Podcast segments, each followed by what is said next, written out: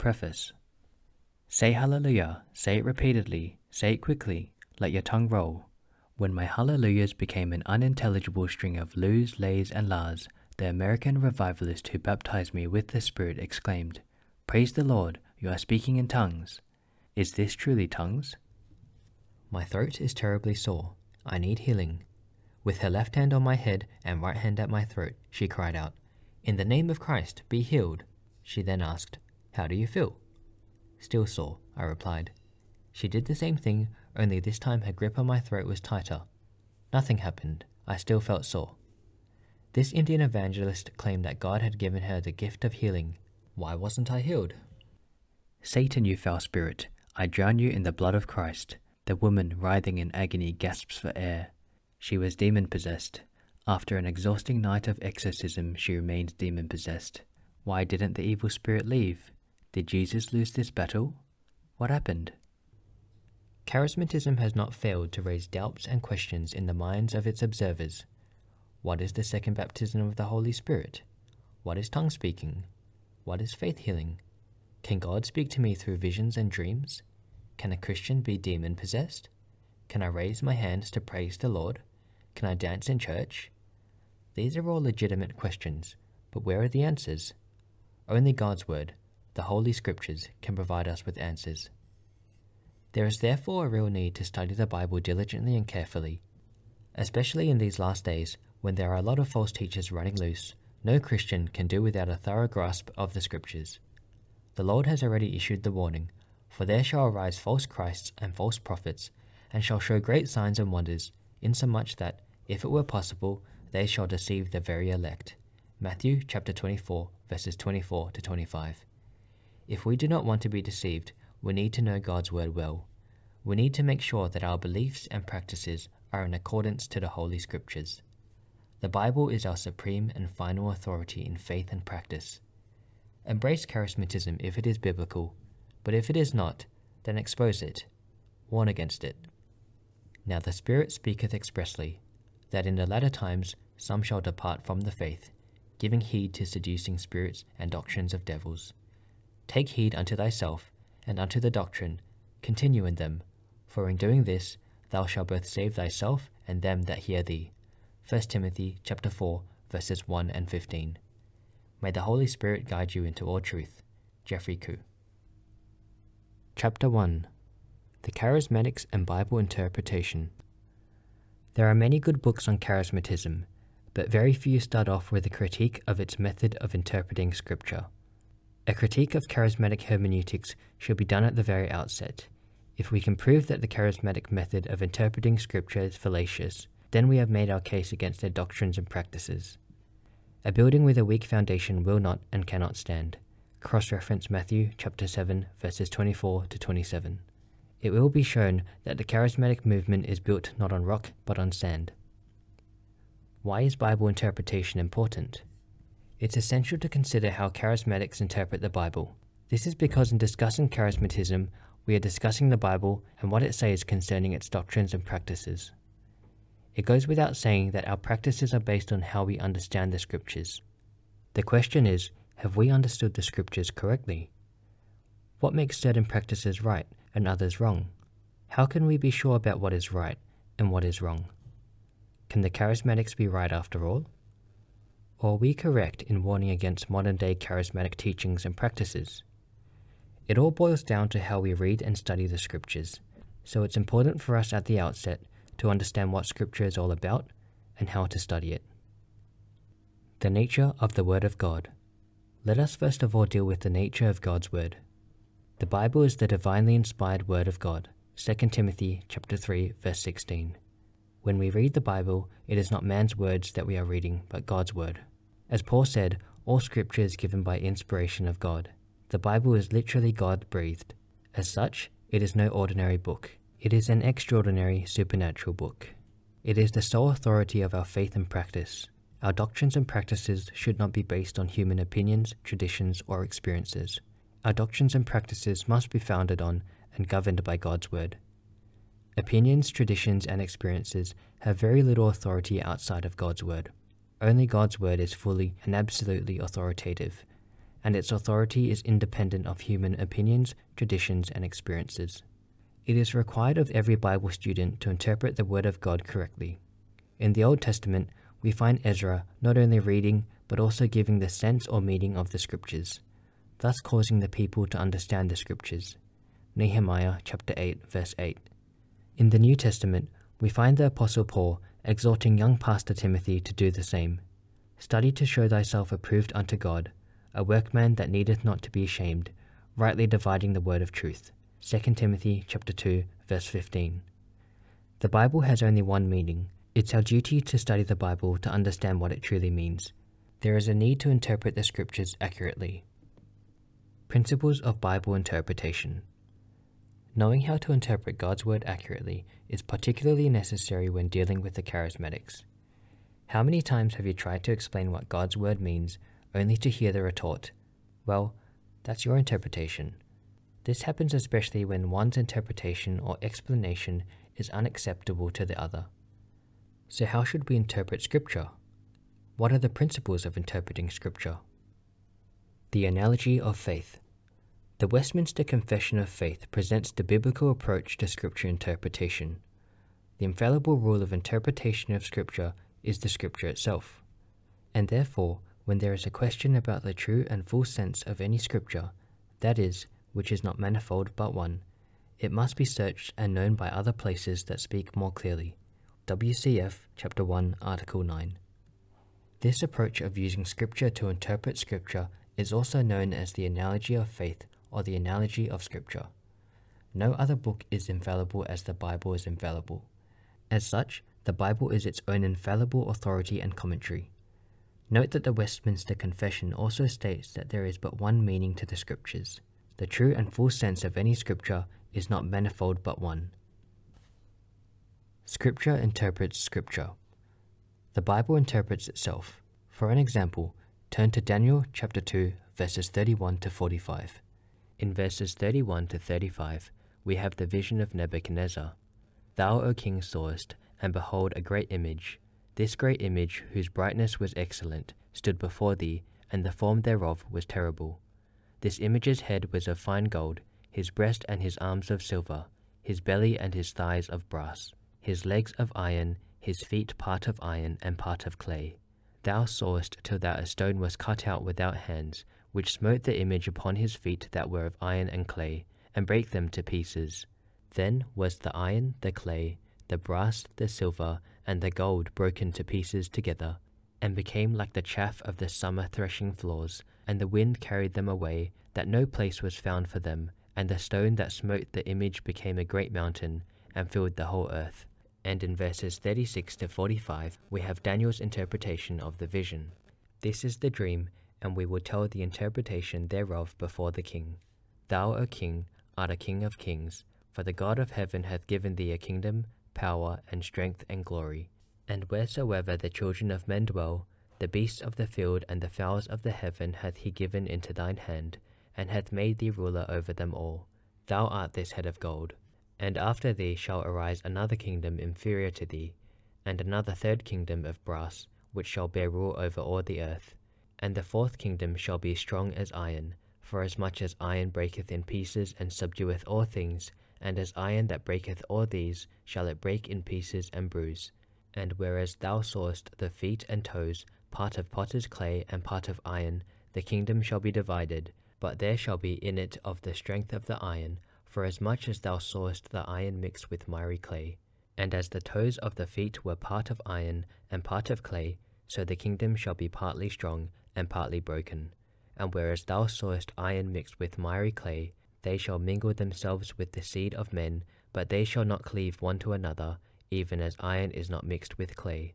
And in the days of these kings shall the God of heaven set up a kingdom, which shall never be destroyed, and the kingdom shall not be left to other people, but it shall break in pieces and consume all these kingdoms, and it shall stand forever.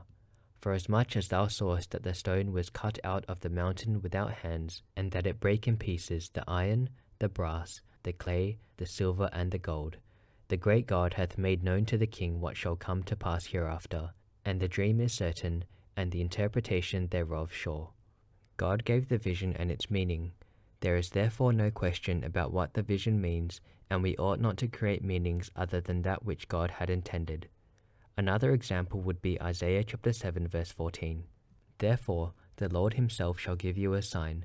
Behold, a virgin shall conceive and bear a son, and shall call his name Emmanuel. Here we have the wonderful prediction of the virgin birth of the Messiah. Who is he? When was it fulfilled? Matthew chapter 1 verses 22 to 23 explicitly tells us that this prophecy was fulfilled in none other than Jesus Christ at the time when Herod the Great was king. Cross reference Matthew chapter 2 verse 1. Now all this was done that it might be fulfilled which was spoken of the Lord by the prophet, saying, Behold, a virgin shall be with child, and shall bring forth a son, and they shall call his name Emmanuel, which being interpreted is God with us. Matthew chapter 1 verses 22 to 23. Interpreting Scripture in context. In the interpretation of Scripture, context is important. What is context? Context is the part of text that leads up to and follows the text in question. Many false teachers claim to base their doctrines on the Bible, but under close scrutiny, we find that many of these proof texts are rarely taken out of context. For example, an atheist can claim that the Bible supports his view that there is no God. He can cite Psalm 14, verse 1, which does say there is no God, but this statement, when read in its context, means something quite different. The fool hath said in his heart, There is no God. When we quote someone, we want to quote him within context. Nobody likes to be taken out of context, including God. Scripture does not contradict Scripture. In Bible interpretation, Scripture must not be made to clash with Scripture. If my interpretation of a certain verse or passage of Scripture goes against what is clearly taught in other verses or passages of Scripture, then my interpretation must be wrong. For example, Jesus said in John chapter 14 verse 28, "My Father is greater than I." If I interpret this to mean that Jesus is a lesser God than God the Father, then I will be contradicting other statements where Jesus equates himself with God. Cross reference John chapter 1 verse 1, John chapter 8 verse 58, and John chapter 10 verse 30. Moreover, we have many passages from other parts of scripture that speak of the absolute deity of Christ. For example, Acts chapter 20 verse 28, Philippians chapter 2 verses 5 to 11, and Colossians chapter 2 verse 9. A single text that appears to go against many other passages of scripture must be interpreted in the light of the majority. In this case, majority wins. The obscure text must be read in the light of the clear. Theology guides interpretation. We must not forget theology in our interpretation of Scripture. The body of faith has once for all been settled in the canonical scriptures comprising just 66 books. It is essential for the Bible interpreter to know Christian theology well. He must be familiar with the doctrines taught in systematic theology under the basic headings of theology proper, biblical anthropology, Christology, pneumatology, soteriology, ecclesiology, and eschatology. Theology serves as a fence to keep us from going astray or off the mark in our interpretation of Scripture. For example, Mark chapter 16 verse 16 reads, He that believeth and is baptized shall be saved. If I come to the conclusion that this verse teaches that a person must not only believe in Christ, but must also go through the waters of baptism in order to be saved, then I would be going against the whole tenor of Scripture, which spells out in no uncertain terms that salvation is by grace through faith in Christ alone and not by works. Cross reference Romans chapter 1 verse 17, Romans chapter 5 verse 1, Ephesians chapter 2 verses 8 to 9, and Titus chapter 3 verse 5 charismatic twisting of Scripture. When interpreting Scripture, it is important to realize that the apostles were infallible in their preaching and writing of the Holy Scriptures. Cross-reference 1 Thessalonians chapter 2 verse 13, 2 Peter chapter 1 verses 20 to 21, and 2 Timothy chapter 3 verse 16, and in their administration of the churches. Cross-reference Acts chapter 5 verses 1 to 11, Acts chapter 19 verses 13 to 17, 2 Corinthians chapter 13 verses 2 to 3, Galatians chapter 1 verse 8, and Jude 17. A failure to appreciate this may lead a Bible interpreter to conclude that the apostles were wrong in those areas of their ministry which seem contradictory. For example, There are charismatics who, in an attempt to prove that signs and wonders are necessary for evangelism, say that Paul failed in Athens because he merely preached the gospel without performing miracles. This led him to change his method to that of signs and wonders when he was in Corinth, which brought success. The text used to support this is 1 Corinthians chapter 2 verse 4, where Paul said, "And my speech and my preaching was not with enticing words of man's wisdom, but in demonstration of the Spirit and of power." Today's Wimber style power evangelists often quote this text to support their method of doing evangelism. This view of the apostle Paul in 1 Corinthians chapter 2 verse 4 is erroneous because the apostles were infallible in their ministry of the gospel. Moreover, that Paul had made a mistake in Athens receives no scriptural support whatsoever. In the light of Acts chapter 17 to 18, it is evident that there was no difference in the way Paul went about preaching the gospel in those two places. Luke, in Acts chapter 18, tells us that Paul in Corinth went to the synagogues and there reasoned, persuaded, verse 4, and testified, verse 5, to the Jews and the Greeks that Jesus was the Christ. In 1 Corinthians chapter 1, verses 17 to 18, Paul clearly states that the simple preaching of the gospel of Christ is the power of God, not signs and wonders. See also Romans chapter 1, verse 16. This was exactly what Paul did previously in Athens. There was no change in his evangelistic method. Charismatism and experience. The fundamental fallacy in the charismatic method of interpreting Scripture is its promotion of experience over against Scripture as the primary basis for faith and practice. Instead of reading their experiences in the light of Scripture, charismatics subject their Scriptures to their experiences. It is not an overstatement to say that charismatics base their faith and practice not on the Bible, but on an extra biblical source, namely their experiences. Their experiences have blurred them from the truth taught in the Scriptures. A clear example would be Reverend Alfred Yeo's article, Me, Slain by God, in the Singapore Evangel, April to June 1995 issue, pages 13 to 14, where he argued for the slaying of the Spirit based solely on his experiences. No scriptural verses were cited except one, Acts chapter 1 verse 13, and that inaccurately. A typical charismatic argument against relying on scripture alone as the basis for all our faith and practice is this. I don't need the Bible to tell me what is right or wrong. I have the Holy Spirit, and you have no business questioning my spiritual experiences if you yourself have never experienced them yet. Is this a valid argument? Actually, the above statement is quite contradictory and unbiblical. We do need the Bible to tell us what is right from wrong. The Apostle Paul, for example, commended the Berean Christians for searching the scriptures daily to ascertain whether the things he taught were true or not. Cross reference Acts chapter 17, verse 11. This vital need for searching the scriptures is even more acute today. Paul had warned, For the time will come when they will not endure sound doctrine, but after their own lusts shall they heap to themselves teachers, having itching ears, and they shall turn away their ears from the truth, and shall be turned unto fables. Cross reference 2 Timothy chapter 4 verses 3 to 4. In order to protect ourselves from being deceived by false teachers, Paul instructed Timothy to know the Scriptures, which are able to make thee wise. All Scripture is given by inspiration of God, and is profitable for doctrine, for reproof, for instruction in righteousness, that the man of God may be perfect, thoroughly furnished unto all good works. Cross reference 2 Timothy chapter 3 verses 16 to 17. Is it correct to say that since I have the Holy Spirit, I do not need the Bible? No, it is not correct at all to say that. The Holy Spirit does not work independently of God's Word. The Holy Spirit works through God's Word. The Word of God is called the sword of the Spirit. Cross reference Ephesians chapter 6 verse 17. The Holy Spirit is also called the Spirit of truth.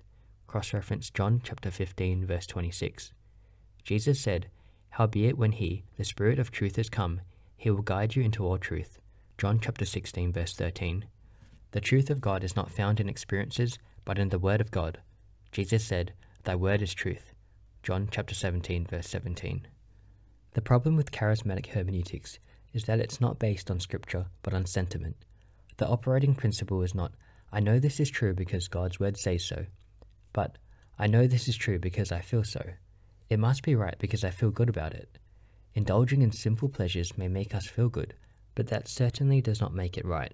In saying that experience should not be the primary basis for our faith and practice, I am not saying that experience is unimportant in the Christian life. I believe the Christian religion is a religion of experience. The Bible is replete with accounts of both joyful and painful experiences of God's people in their spiritual pilgrimage. The scriptures tell us to love the Lord our God with all our heart, soul, strength, and mind. Luke chapter 10 verse 27. When we give our substance to the Lord, we are told to give cheerfully. 2 Corinthians chapter 9 verse 7. We are told to weep with them that weep. Romans chapter 12 verse 15. Experiences are part and parcel of Christian living, but they are not the basis for establishing biblical truth. Experience must be subject to scripture, not vice versa. Having established our principles of Bible interpretation, let us now answer the many questions we have on charismatism. Chapter 2 Questions about the Pentecostals, Charismatics, and Third Wave. Who are the Pentecostals, and what is Pentecostalism? Pentecost literally means 50. It refers to the Jewish festival of the Feast of Weeks or Feast of Harvest that is celebrated on the 50th day or seven weeks after Passover. Exodus chapter 34 verse 22 and Deuteronomy chapter 16 verse 10.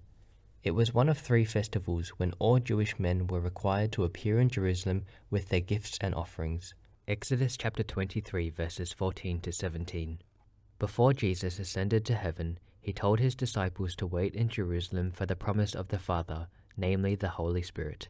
Acts chapter 1, verse 4. Soon after, on the day of Pentecost, the Holy Spirit in the form of cloven tongues of fire came upon the disciples. Acts chapter 2, verses 1 to 3. They were filled with the Spirit and spoke in tongues. Acts chapter 2 verse 4.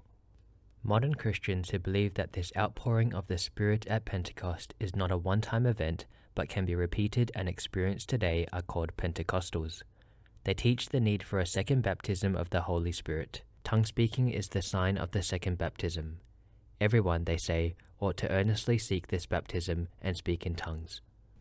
Historically, it all started in 1901 at Bethel Bible College, founded by Charles Parham in Topeka, Kansas. The tongue speaking phenomenon started when one of Parham's students, Agnes Ozman, spoke in tongues, reportedly Chinese, after receiving the baptism of the Spirit.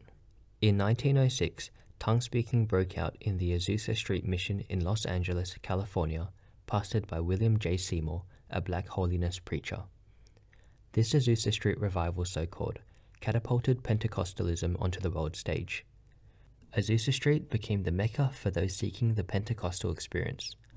From Azusa Street, Pentecostalism spread throughout the world.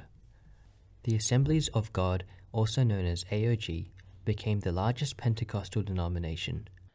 The Holiness or Higher Life movement or Keswick Convention promoted the Pentecostal experience. The Keswick conferences organized by the Full Gospel Businessmen Fellowship were particularly influential in Singapore in the 1970s and early 80s. Who are the charismatics and what is charismatism? The word charismatic comes from the Greek charisma, which means a gift. In a special sense, it refers to the gifts of the Spirit. Romans chapter 12 verse 6, 1 Corinthians chapter 12 verses 4, 9, 28 and 30. In the late 1950s, the term charismatic was used by Donald Gee to distinguish Pentecostalism as a denomination from Pentecostalism as a movement, in other words, the Neo Pentecostalism.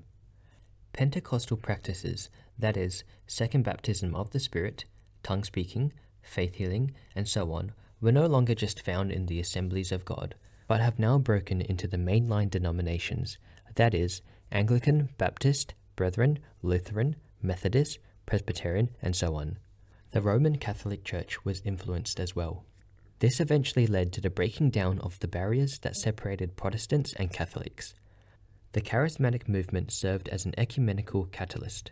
Well known charismatics include Larry Christenson, Kenneth Copeland, Kenneth Hagin, Oral Roberts, and the latest sensation, Benny Hinn.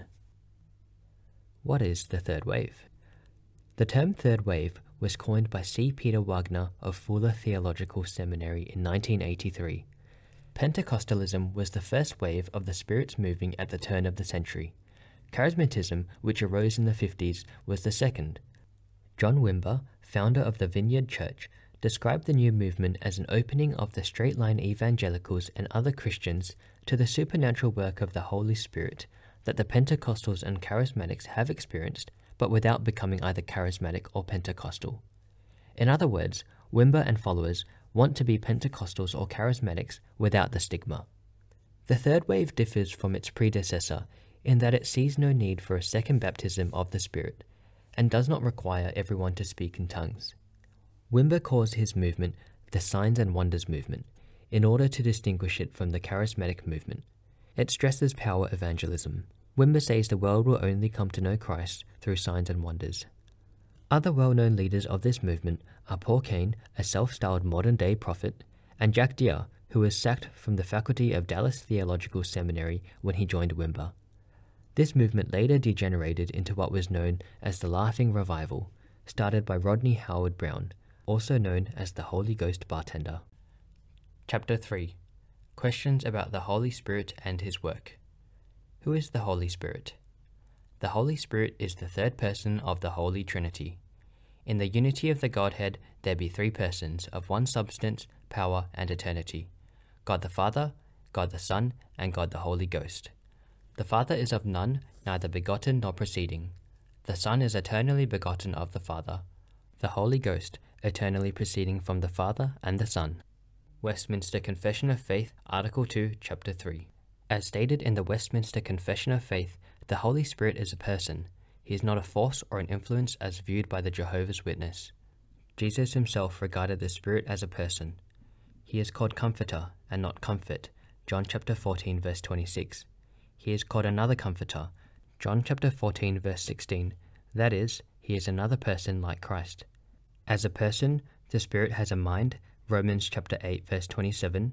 Intellect. 1 Corinthians chapter 2 verse 10 to 11, emotions, Ephesians chapter 4 verse 30, a will, 1 Corinthians chapter 12 verse 11 and Acts chapter 15 verses 6 to 11, and the ability to intercede, Romans chapter 8 verse 26.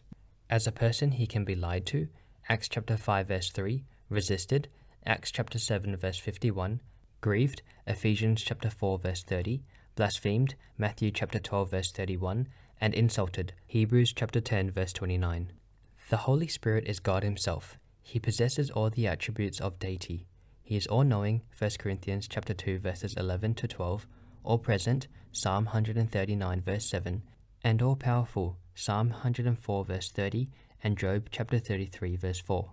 He was involved in the creation of the world, Genesis chapter 1 verse 2, in the incarnation of Christ, Luke chapter 1 verse 35, and in the inspiration of the scriptures 2 peter chapter 1 verse 21 and 2 timothy chapter 3 verse 16 he is the sevenfold spirit of god isaiah chapter 11 verse 2 who has existed since eternity past and will exist into eternity future. Hebrews chapter 9 verse 14 he is of the same essence as the father and the son. He is jehovah. Acts chapter 28 verses 25 to 27 cross reference isaiah chapter 6 Although the Holy Spirit is same in substance and equal in power with the other persons of the Trinity, he is subordinate to them in role and function. There is a functional hierarchy within the Godhead. The Son is under the Father, and the Spirit is under both the Father and the Son.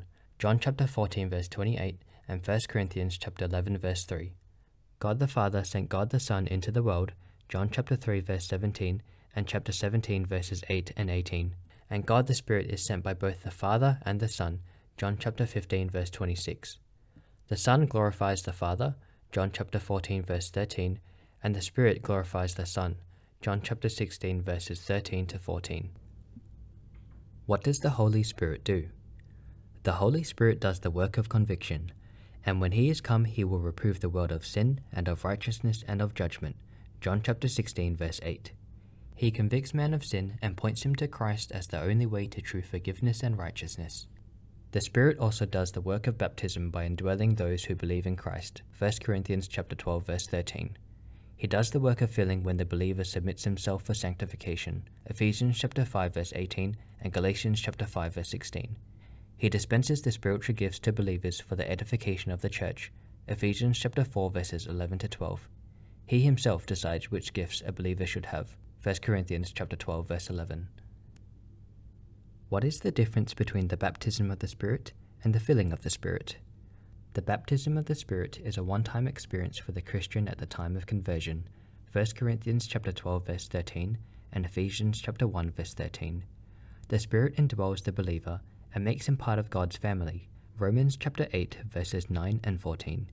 The filling of the Spirit, on the other hand, is a repeatable work of the Spirit in the life of the Christian after his conversion. Ephesians chapter 5 verse 18. It enables the submissive believer to live a victorious Christian life in obedience to God's word. Romans chapter 8 verse 4. If the baptism of the Holy Spirit is a one-time experience at the time of conversion, why then did the apostles receive the baptism of the Spirit years after they were saved at the time of Pentecost? In Acts chapter 1 verse 5, Jesus told his disciples that they shall be baptized with the Holy Ghost not many days from hence. The disciples must have already been baptized by the Spirit since they were already believers. Apparently, from Jesus' words, they were supposed to be baptized a second time. On the basis of this incident, the charismatics argue for a second baptism or a second blessing. This argument is wrong because of a failure to take into consideration the literary genre of Acts. Acts is primarily a historical book, as such, the narratives are descriptive, not prescriptive. Moreover, the period in Acts is transitory.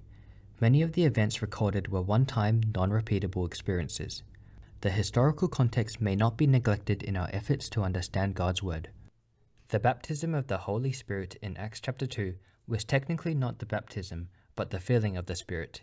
Acts chapter 2 verse 4 tells us that they were filled with the Holy Spirit. And they were all filled with the Holy Ghost and began to speak with other tongues, as the Spirit gave them utterance.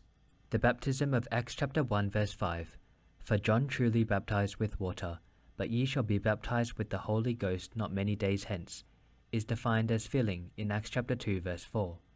This is understandable because the meaning of the Greek baptizo is broad. Baptizo can mean to dip, to sprinkle, to immerse, to cleanse, to wash, to fill, etc.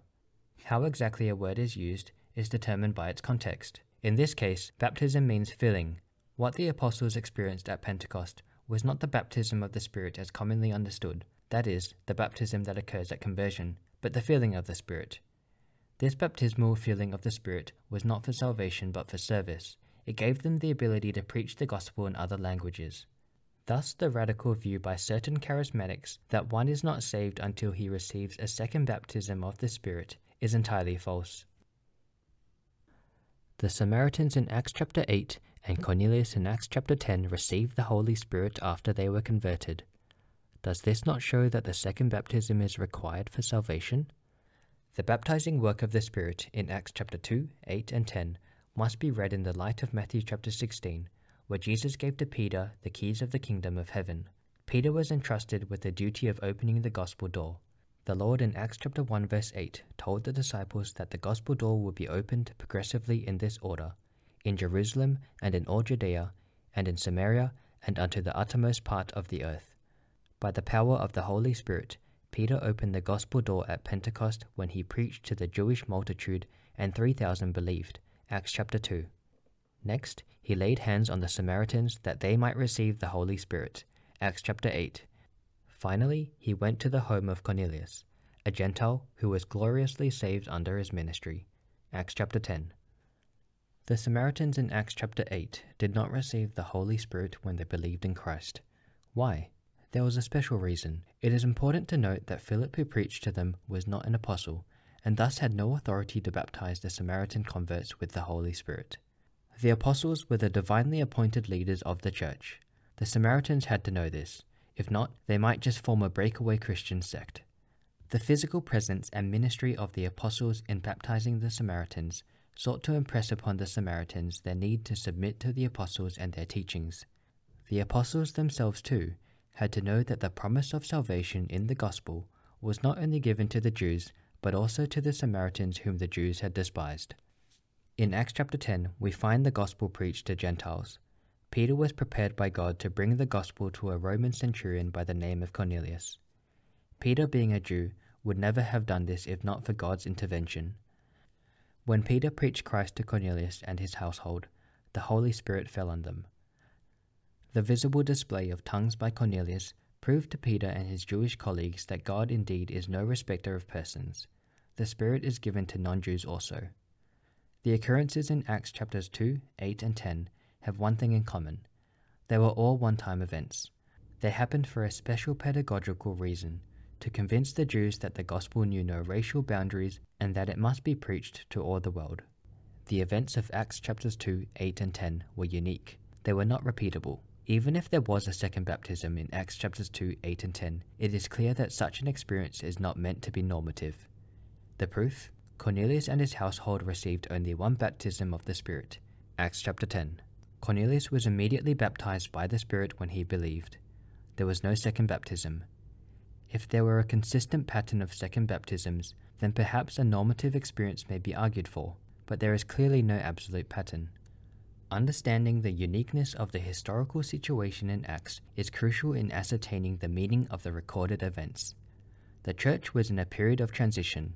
It was a special time when the New Testament was in the process of being written. Jews were ushered into a new way of worship, and Gentiles were brought into the kingdom like never before. The Spirit operated in a special way to wean the infant church out of the old system and mindset. Cross reference Acts chapter 19, verses 1 to 7. Once the church had reached maturity with the establishment of normative church life, the special and spectacular features of the apostolic age were no longer necessary and have since been withdrawn. What is wrong with being slain by the Spirit? The question is not whether being slain by the Spirit is right or wrong, but whether it is biblical. Does the Spirit slay people? The Holy Spirit has a ministry of convicting people of sin and of indwelling, filling, counseling, and praying for believers. Nowhere, however, do we find him having a ministry of slaying. It is interesting to note that in this charismatic phenomenon of being slain by the Spirit, people fall backwards. Often those who fall backwards also start rolling on the ground, and some go into uncontrollable fits or seizures. Can this be the work of the Holy Spirit? Charismatics often cite Saul favorably as a biblical example of one being slain by the Spirit. In this incident, the Spirit of God came upon Saul, and he prophesied laying naked all day and night. 1 Samuel chapter 19 verses 23 to 24. And he went thither to Naioth in Ramah, and the Spirit of God was upon him also. And he went on and prophesied until he came to Naioth in Ramah. And he stripped off his clothes also, and prophesied before Samuel in like manner, and lay down naked all that day and all that night. Wherefore they say, Is Saul among the prophets? The great Chinese pastor Wang Mingtao has a good commentary on this episode. Now, when Saul lay naked, he was not under the blessing of God, but rather under his punishment to his shame. We should know that Saul at this time was long rejected for disobeying God. God had meantime anointed David king. God's spirit had departed from Saul, and an evil spirit had come upon him. For envying David, he tried to kill him. David had to run for his life to escape Saul. At last he came to Samuel. When Saul came to know about this, he sent men to take David. But it turned out that three times men were sent to take him. Three times these men prophesied by the Spirit of God when they came to Samuel. They could not lay hands on David.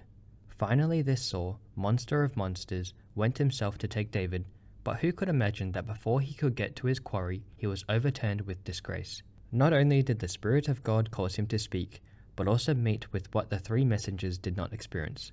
For a day and a night he lay down naked. Not only should we not seek Saul's experience, but rather flee from it. Who would imagine that among these seekers of charismatic gifts there should arise those who regard those fearful and shameful experiences for a pattern? To be teachers of the Bible without understanding is dangerous business. Timothy Tow, Wang Ming Tao, and Charismatism, page 74, paragraph 5. If Saul was slain, he was not slain by the Holy Spirit, but by an evil spirit. Cross reference 1 Samuel chapter 16, verses 14 to 15. But the Spirit of the Lord departed from Saul, and an evil spirit from the Lord troubled him. And Saul's servant said unto him, Behold now, an evil spirit from God troubleth thee. The Bible records a couple of instances of people falling backwards. In the Old Testament, we read how Eli the high priest fell backwards upon hearing that the ark of the Lord had been captured by the Philistines due to the fault of his wicked sons. In his fall backwards he broke his neck and died. 1 Samuel chapter 4 verse 18. God judged him for his sins as Israel's high priest. In the New Testament, we find the murderous mob looking for Jesus. When Jesus said, I am, they fell backwards. John chapter 18 verse 6. In light of these two incidents, it is readily seen that falling backwards is not a cause for rejoicing, but regret. If, when confronted by the power of God, one falls backwards, then it is not a blessing but a curse, a sign of judgment. To fall backwards is thus not a good sign of one's spiritual state. All who fell backwards in Scripture were judged by God, all who fell backwards were unbelievers. On the other hand, We have numerous accounts in the Bible of people falling forwards. Those who fall forwards fall down to worship the Lord. Numbers chapter 22, verse 31. Then the Lord opened the eyes of Balaam, and he saw the angel of the Lord standing in the way, and his sword drawn in his hand, and he bowed down his head and fell flat on his face. Matthew chapter 18, verses 26 and 29. The servant therefore fell down and worshipped him, saying, Lord, have patience with me, and I will pay thee all. And his fellow servant fell down at his feet and besought him, saying, Have patience with me, and I will pay thee all. Mark chapter 3, verse 11. And unclean spirits, when they saw him, fell down before him and cried, saying, Thou art the Son of God. Luke chapter 17, verse 16. And fell down on his face at his feet, giving thanks, and he was a Samaritan. And 1 Corinthians chapter 14, verse 25. And thus are the secrets of his heart made manifest, and so falling down on his face he will worship God, and report that God is in you of a truth.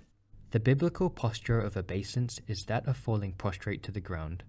If a person is indeed touched by the power of the Spirit, he will fall to the ground face down, kowtowing to the Lord, weeping and groaning for his sins. This was what happened in God sent revivals during the time of John Wesley, George Whitefield, Jonathan Edwards, and closer to home, John Sung. Read Timothy Tow, John Sung My Teacher, and The Asian Awakening, available at the FEBC Book Room, 9A Gilstead Road, Singapore, 309063. Chapter 4 Questions about Tongues. What is the gift of tongues? The gift of tongues is one of the miraculous gifts of the Holy Spirit. 1 Corinthians chapter 12 verse 10. The gift of tongues is really the gift of language. It is the supernatural ability of speaking in a foreign language not learnt before. The Greek glossa, in English glossary, means language. Another word used to describe tongues is dialectos, in English dialect. Acts chapter 1 verse 19, chapter 2 verses 6 and 8, Cross reference Acts chapter 1 verse 19, chapter 21 verse 40, chapter 22 verse 2, and chapter 26 verse 14. When the apostles spoke with other tongues at Pentecost, they spoke in the languages or dialects of the respective nationalities present, namely Persians, Asians, Egyptians, Italians, Arabians, among others. Acts chapter 2 verses 9 to 11. Their speech was not gibberish or ecstatic nonsense. The people who heard the words understood them. Acts chapter 2 verses 6 and 8. Now when this was noised abroad, the multitude came together and were confounded, because that every man heard them speak in his own language. And how hear we every man in our own tongue, wherein we were born? They said, We do hear them speak in our tongues the wonderful works of God. Acts chapter 2 verse 11. Can the gift of tongue speaking include angelic tongues? 1 Corinthians chapter 13 verse 1. Modern day tongue speakers readily admit they are not speaking in human languages. Their ecstatic utterances, they say, are really angelic tongues. For support, they cite 1 Corinthians chapter 13 verse 1, where Paul mentioned the tongues of angels.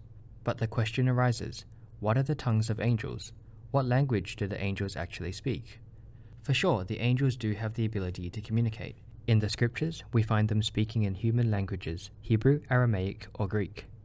Do they have a special language they use among themselves? The Bible does not say, and even if they do have their own peculiar language, who knows for sure what it is? Can those who claim to speak in the tongues of angels prove that their tongues are truly the tongues of angels? If they are speaking in angelic tongues, is there a dictionary to tell us what the words mean? Is there a grammar to show us how the language works? Why, in the first place, would the Holy Spirit empower us to speak in the language of angels, if there is really such a language? To whom would we be communicating if we were to speak in angelic tongues? To angels? Angels are God's messengers, not man's. Nowhere in Scripture are we told to communicate to God through angels. When we want to talk to God, we pray directly to Him through Christ in the Spirit. God forbids us to pray to angels. In saying that the tongues they speak are not human, but angelic tongues, the charismatics reveal their misunderstanding and misapplication of Paul's words in 1 Corinthians chapter 13 verse 1. Though I speak with the tongues of men and of angels, and have not charity, I am become as sounding brass or a tinkling cymbal.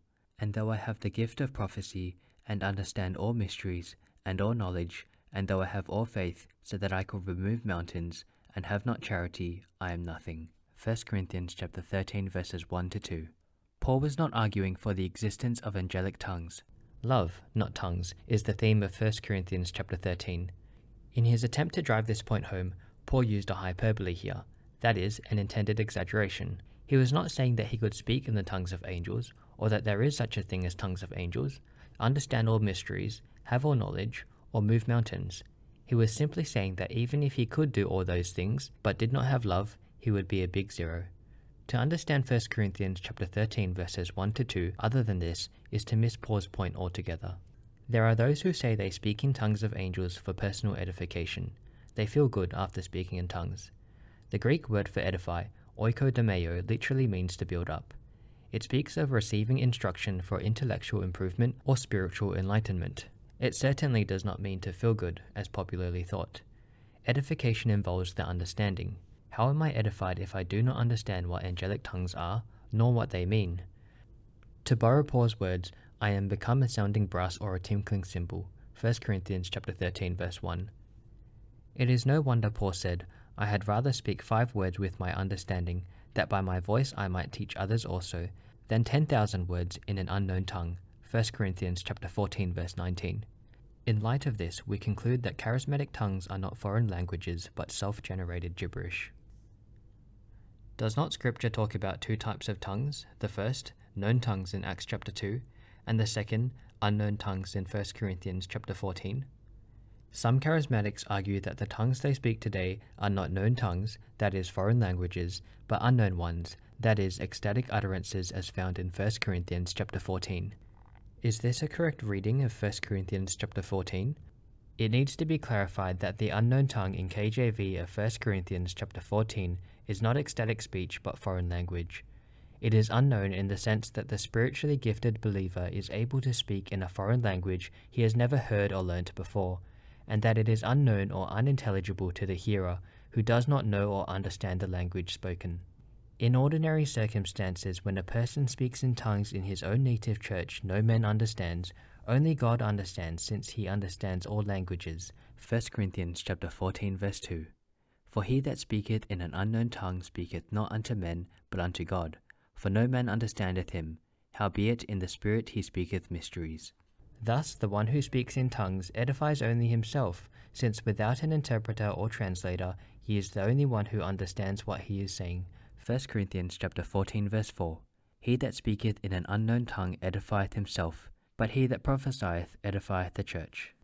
Paul emphasized the importance of understanding. Yet in the church I had rather speak five words with my understanding, that by my voice I might teach others also, than ten thousand words in an unknown tongue. 1 Corinthians chapter 14 verse 19. It is clear that the unknown tongue Paul referred to consists of words and not sounds. Ecstatic tongue speaking produces a lot of sounds but is gibberish and meaningless. That there is a legitimate form of tongue speaking which is ecstatic is most foreign to Paul's mind. The main theme of 1 Corinthians chapter 14 is the importance of understanding for edification. Edification in 1 Corinthians chapter 14 verses 3, 4, 5, 12, 17 and 26 comes by way of understanding 1 Corinthians chapter 14 verses 2, 7, 9, 14, 15, 16 and 19. Paul pointed out that prophesying is superior to tongue speaking. The gift of prophecy is the gift of being able to foretell and forthtell the will and word of God. When the prophet speaks, he speaks to his own people in their own native tongue. The members of the church benefit from the word spoken because they are able to understand the message given. Paul makes this very clear with an illustration for music, 1 Corinthians chapter 14 verses 7 to 8. And even things without life-giving sound, whether pipe or harp, except they give a distinction in the sounds, how shall it be known what is piped or harped? For if the trumpet give an uncertain sound, who shall prepare himself to the battle? Music is music only if there is a tune or melody, how does one expect to appreciate music when the pianist plays only a single note throughout, or a random string of notes that does not make up a tune? So unless one speaks in a language that others can understand, one is wasting one's breath. 1 Corinthians chapter 14 verse 9. So likewise ye, except ye utter by the tongue words easy to be understood, how shall it be known what is spoken? For ye shall speak into the air. Likewise, a language has vocabulary, grammatical forms, and syntactical structures. As Paul said, there are so many kinds of voices in the world, and none of them is without signification. 1 Corinthians chapter 14 verse 10. When a person prays in tongues, he prays with his heart as well as with his mind. 1 Corinthians chapter 14 verse 15. In other words, he knows what he is saying and can identify the language he is speaking. A genuine tongue speaker would be able to analyze the language he has spoken by identifying the different words he has used and their respective meanings. The Holy Spirit is perfect. The gifts that come from him are perfect. The tongue speaker, when endowed with the supernatural ability to speak in a foreign language, would be perfectly proficient in that language.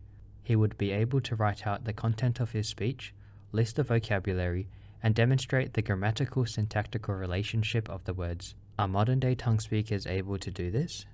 For the gift of tongues to be beneficial to the congregation in general, the gift of interpretation is required. 1 Corinthians chapter 14 verses 27 to 28 says, If any man speak in an unknown tongue, let one interpret. But if there is no interpreter, let him keep silence in the church, and let him speak to himself and to God. Since our God is a God of order and not of confusion, 1 Corinthians chapter 14 verse 33, it is necessary to conclude that the tongue speaker understands what he says in order for him to confirm that the interpreter has translated his tongue correctly. Otherwise, false interpreters could easily arise to give a spurious message without being detected.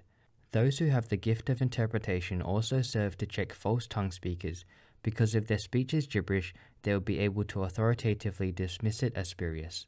Just as a prophet is judged by another prophet, the tongue speakers are judged by the interpreters and vice versa. 1 Corinthians chapter 14 verse 29 cross-reference verse 32. Let the prophet speak two or three and let the other judge, and the spirits of the prophets are subject to the prophets. If there were no such checks in place, there would be chaos and deception would be rampant.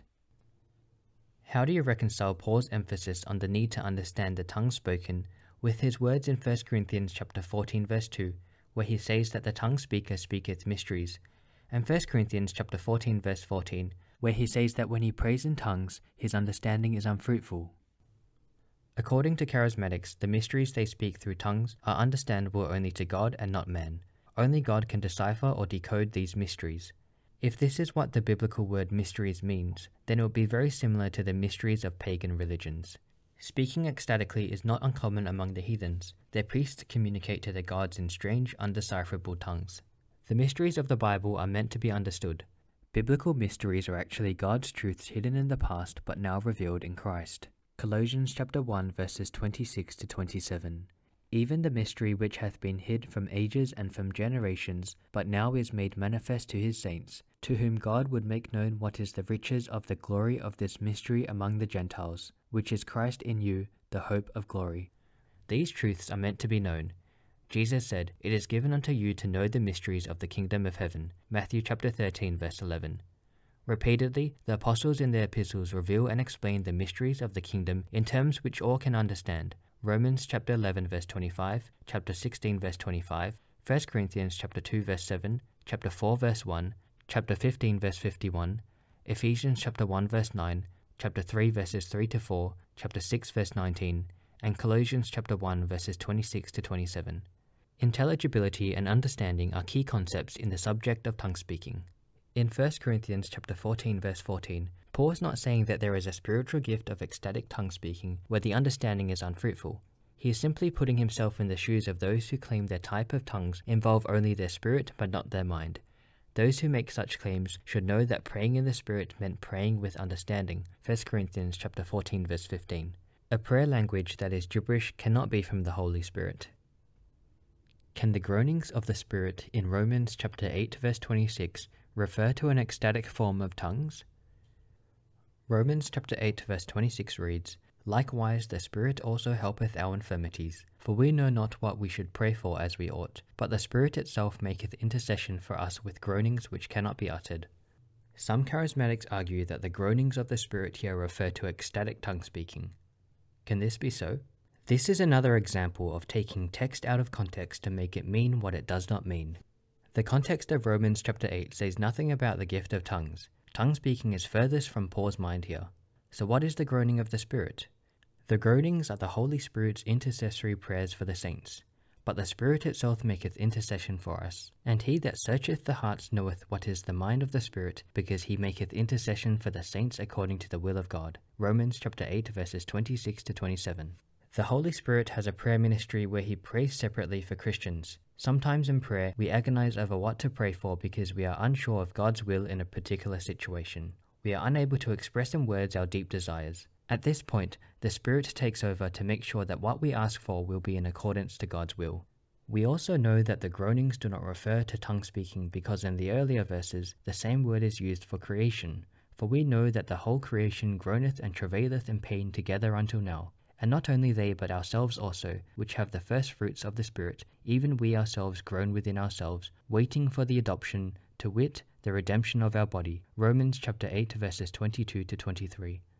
Surely the groanings of creation cannot mean that creation is speaking in tongues. The whole creation is groaning because of the curse of sin. Cross reference Genesis chapter 4 verses 14 to 20. All Christians are groaning because of their daily struggle with sin. Paul expresses only too well what our groanings are in Romans chapter 7 verses 14 to 24.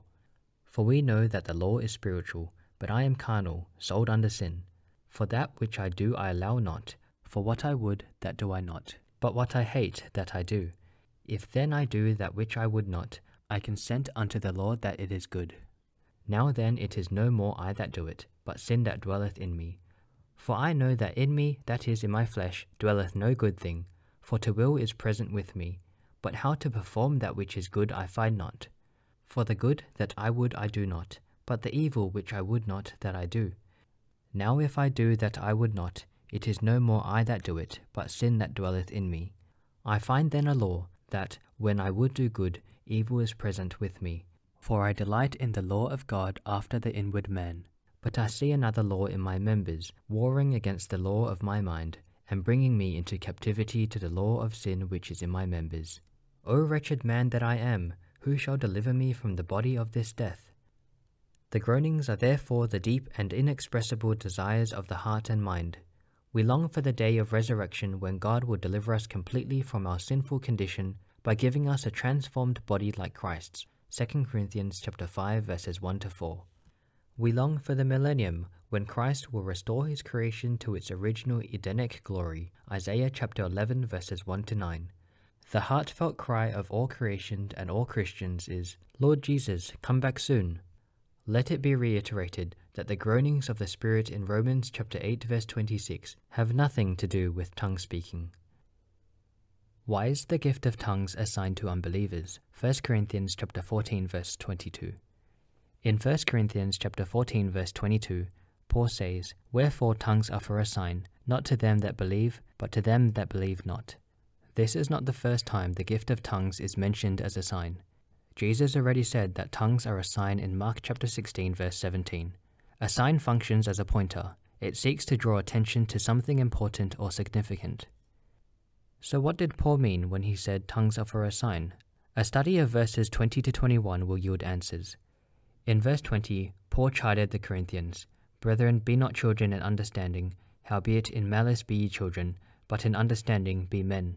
In other words, Paul was telling them, Know your Bible. Don't you see the purpose of tongues? Paul then drew their attention to the Old Testament. In verse 21, the apostle quoted verses 11 and 12b of Isaiah chapter 28.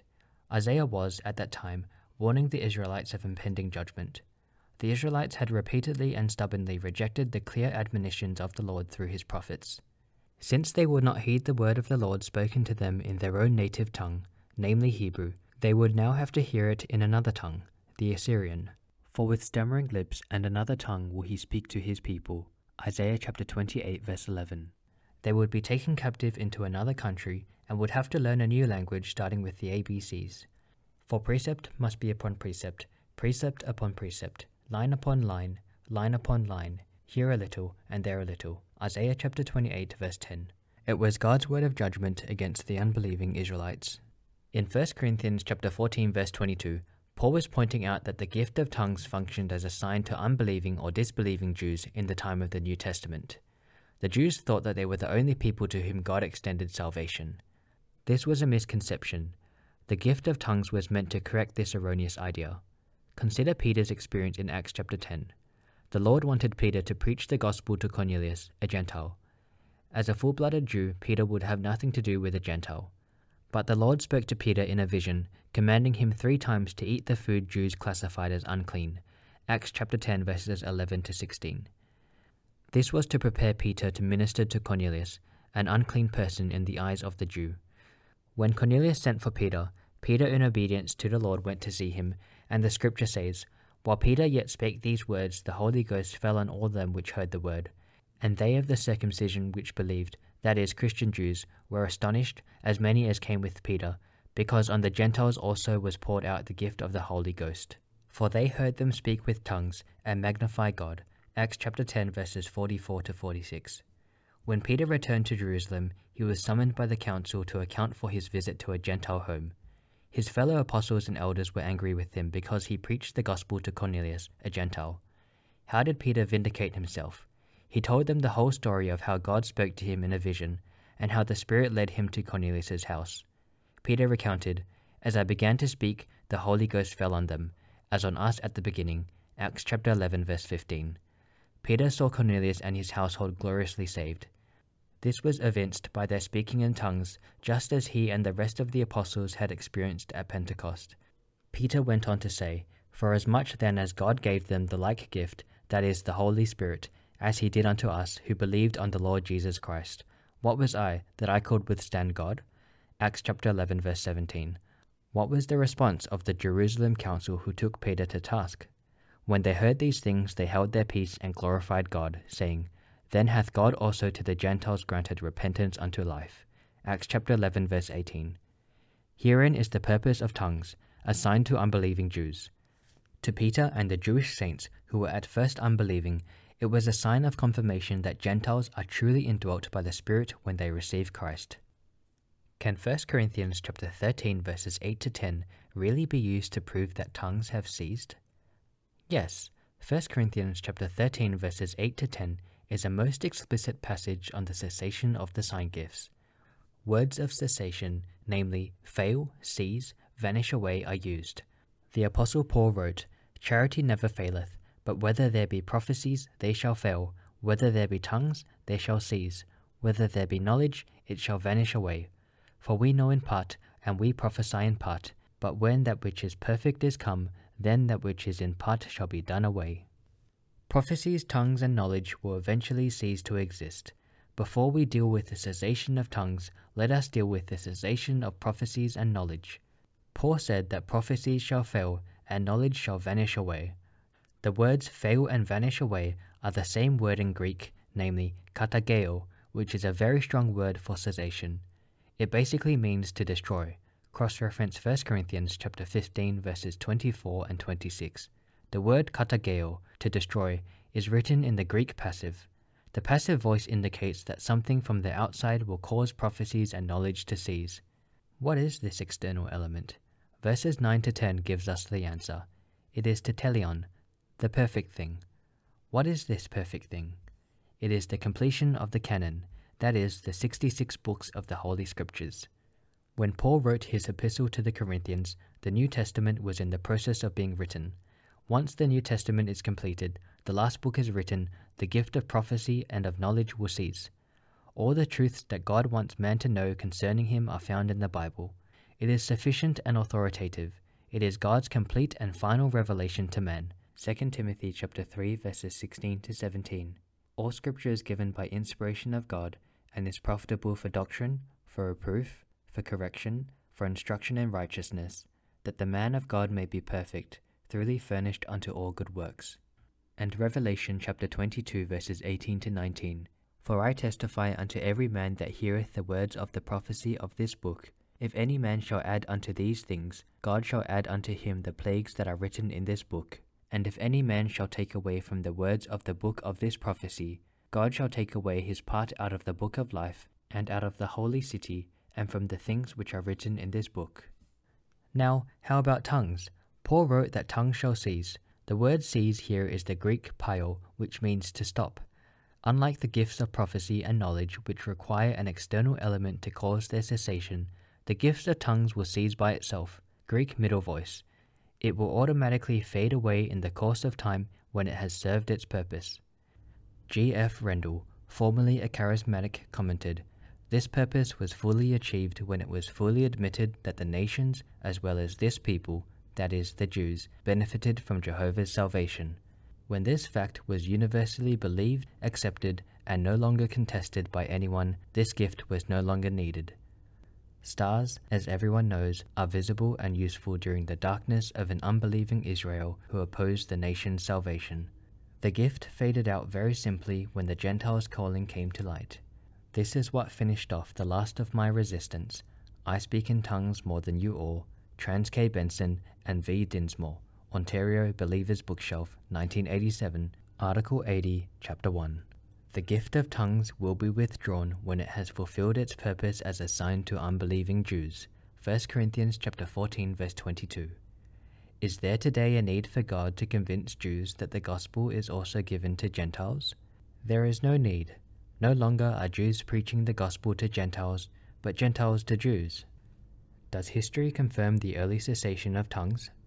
The famous church father Augustine wrote in the 4th century In the earliest time the Holy Ghost fell upon them that believed, and they spake with tongues which they had not learnt, as the Spirit gave them utterance.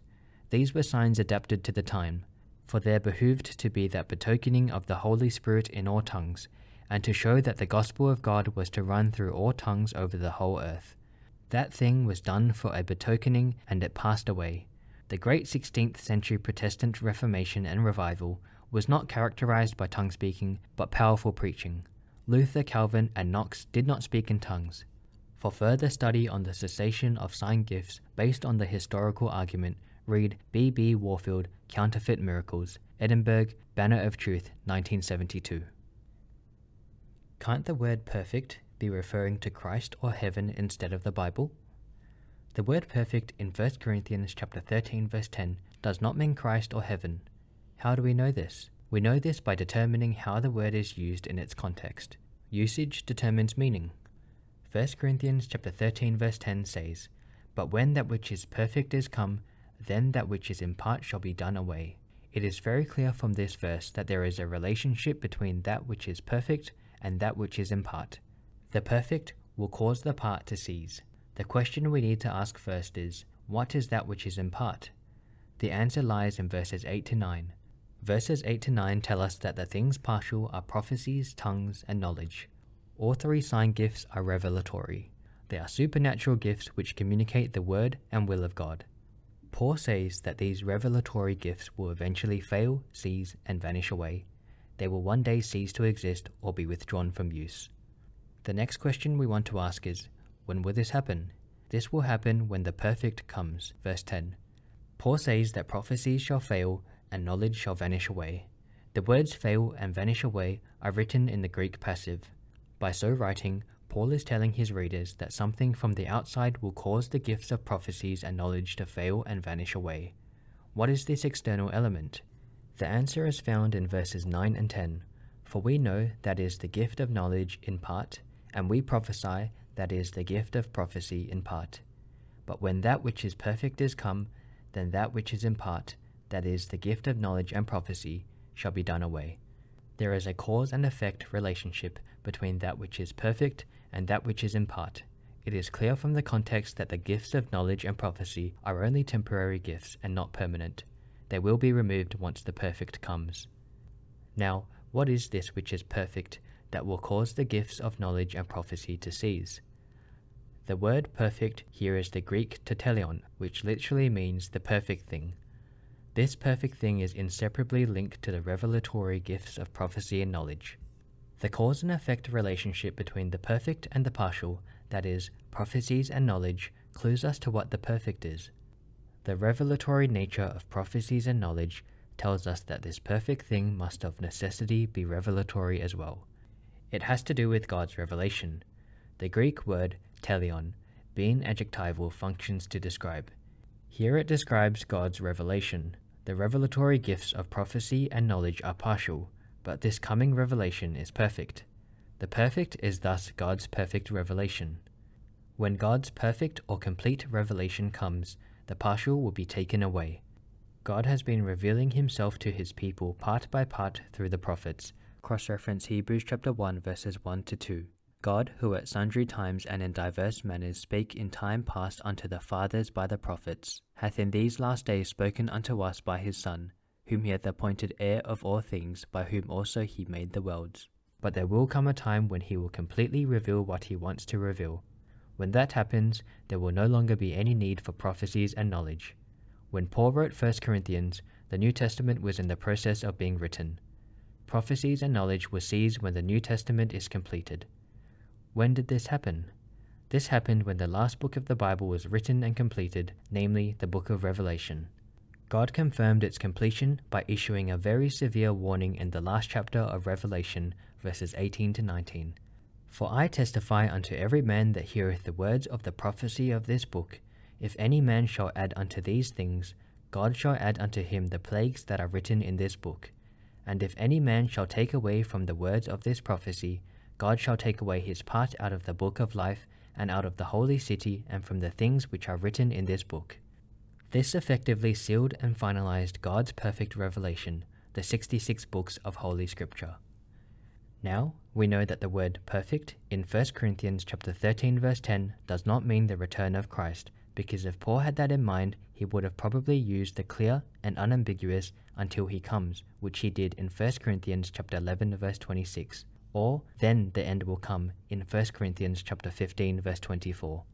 What is truly significant is the fact that the word perfect is used 18 times in the New Testament. Matthew chapter 5 verse 48, chapter 19 verse 21, Romans chapter 12 verse 2, 1 Corinthians chapter 2 verse 6, chapter 13 verse 10, chapter 14 verse 20, Ephesians chapter 4 verse 13, Philippians chapter 3 verse 15, Colossians chapter 1 verse 28, chapter 4 verse 12, Hebrews chapter 5 verse 14, chapter 9 verse 11, James chapter 1 verses 4, 17 and 25, chapter 3 verse 2, and 1 John chapter 4 verse 18. And not once does it refer to the second coming or to heaven. The word perfect is mostly used to describe spiritually mature Christians who live in accordance to God's word.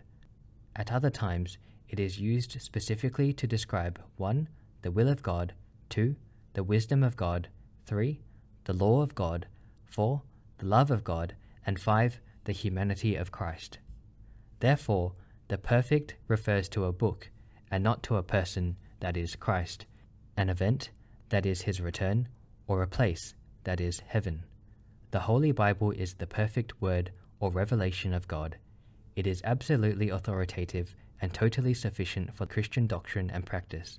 2 Timothy chapter 3 verses 16 to 17. Revelation has ceased. Consequently, all temporary means of revelation, like the gifts of prophecy and knowledge, have been withdrawn. It is unbiblical to seek a word of prophecy or a word of knowledge today. We are to go straight to the Word of God to seek His will and wisdom.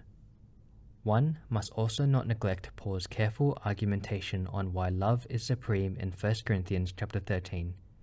Paul chides the Corinthians for placing the supernatural sign gifts at a level that is above the virtues of faith, hope, and love.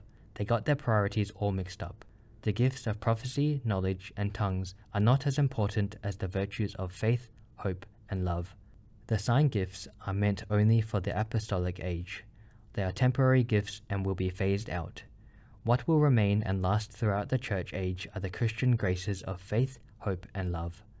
These virtues should be found in every Christian. The Corinthians should pay more attention to cultivating these virtues in their lives instead of fighting over who has the superior gift. 1 Corinthians chapter 12 verses 1 to 21, chapter 14 verses 1 to 5. Of the three virtues, love is the greatest or most important because love will never cease while faith and hope will both be realized or fulfilled at the time of Christ's return, love, being a divine virtue, will last forever.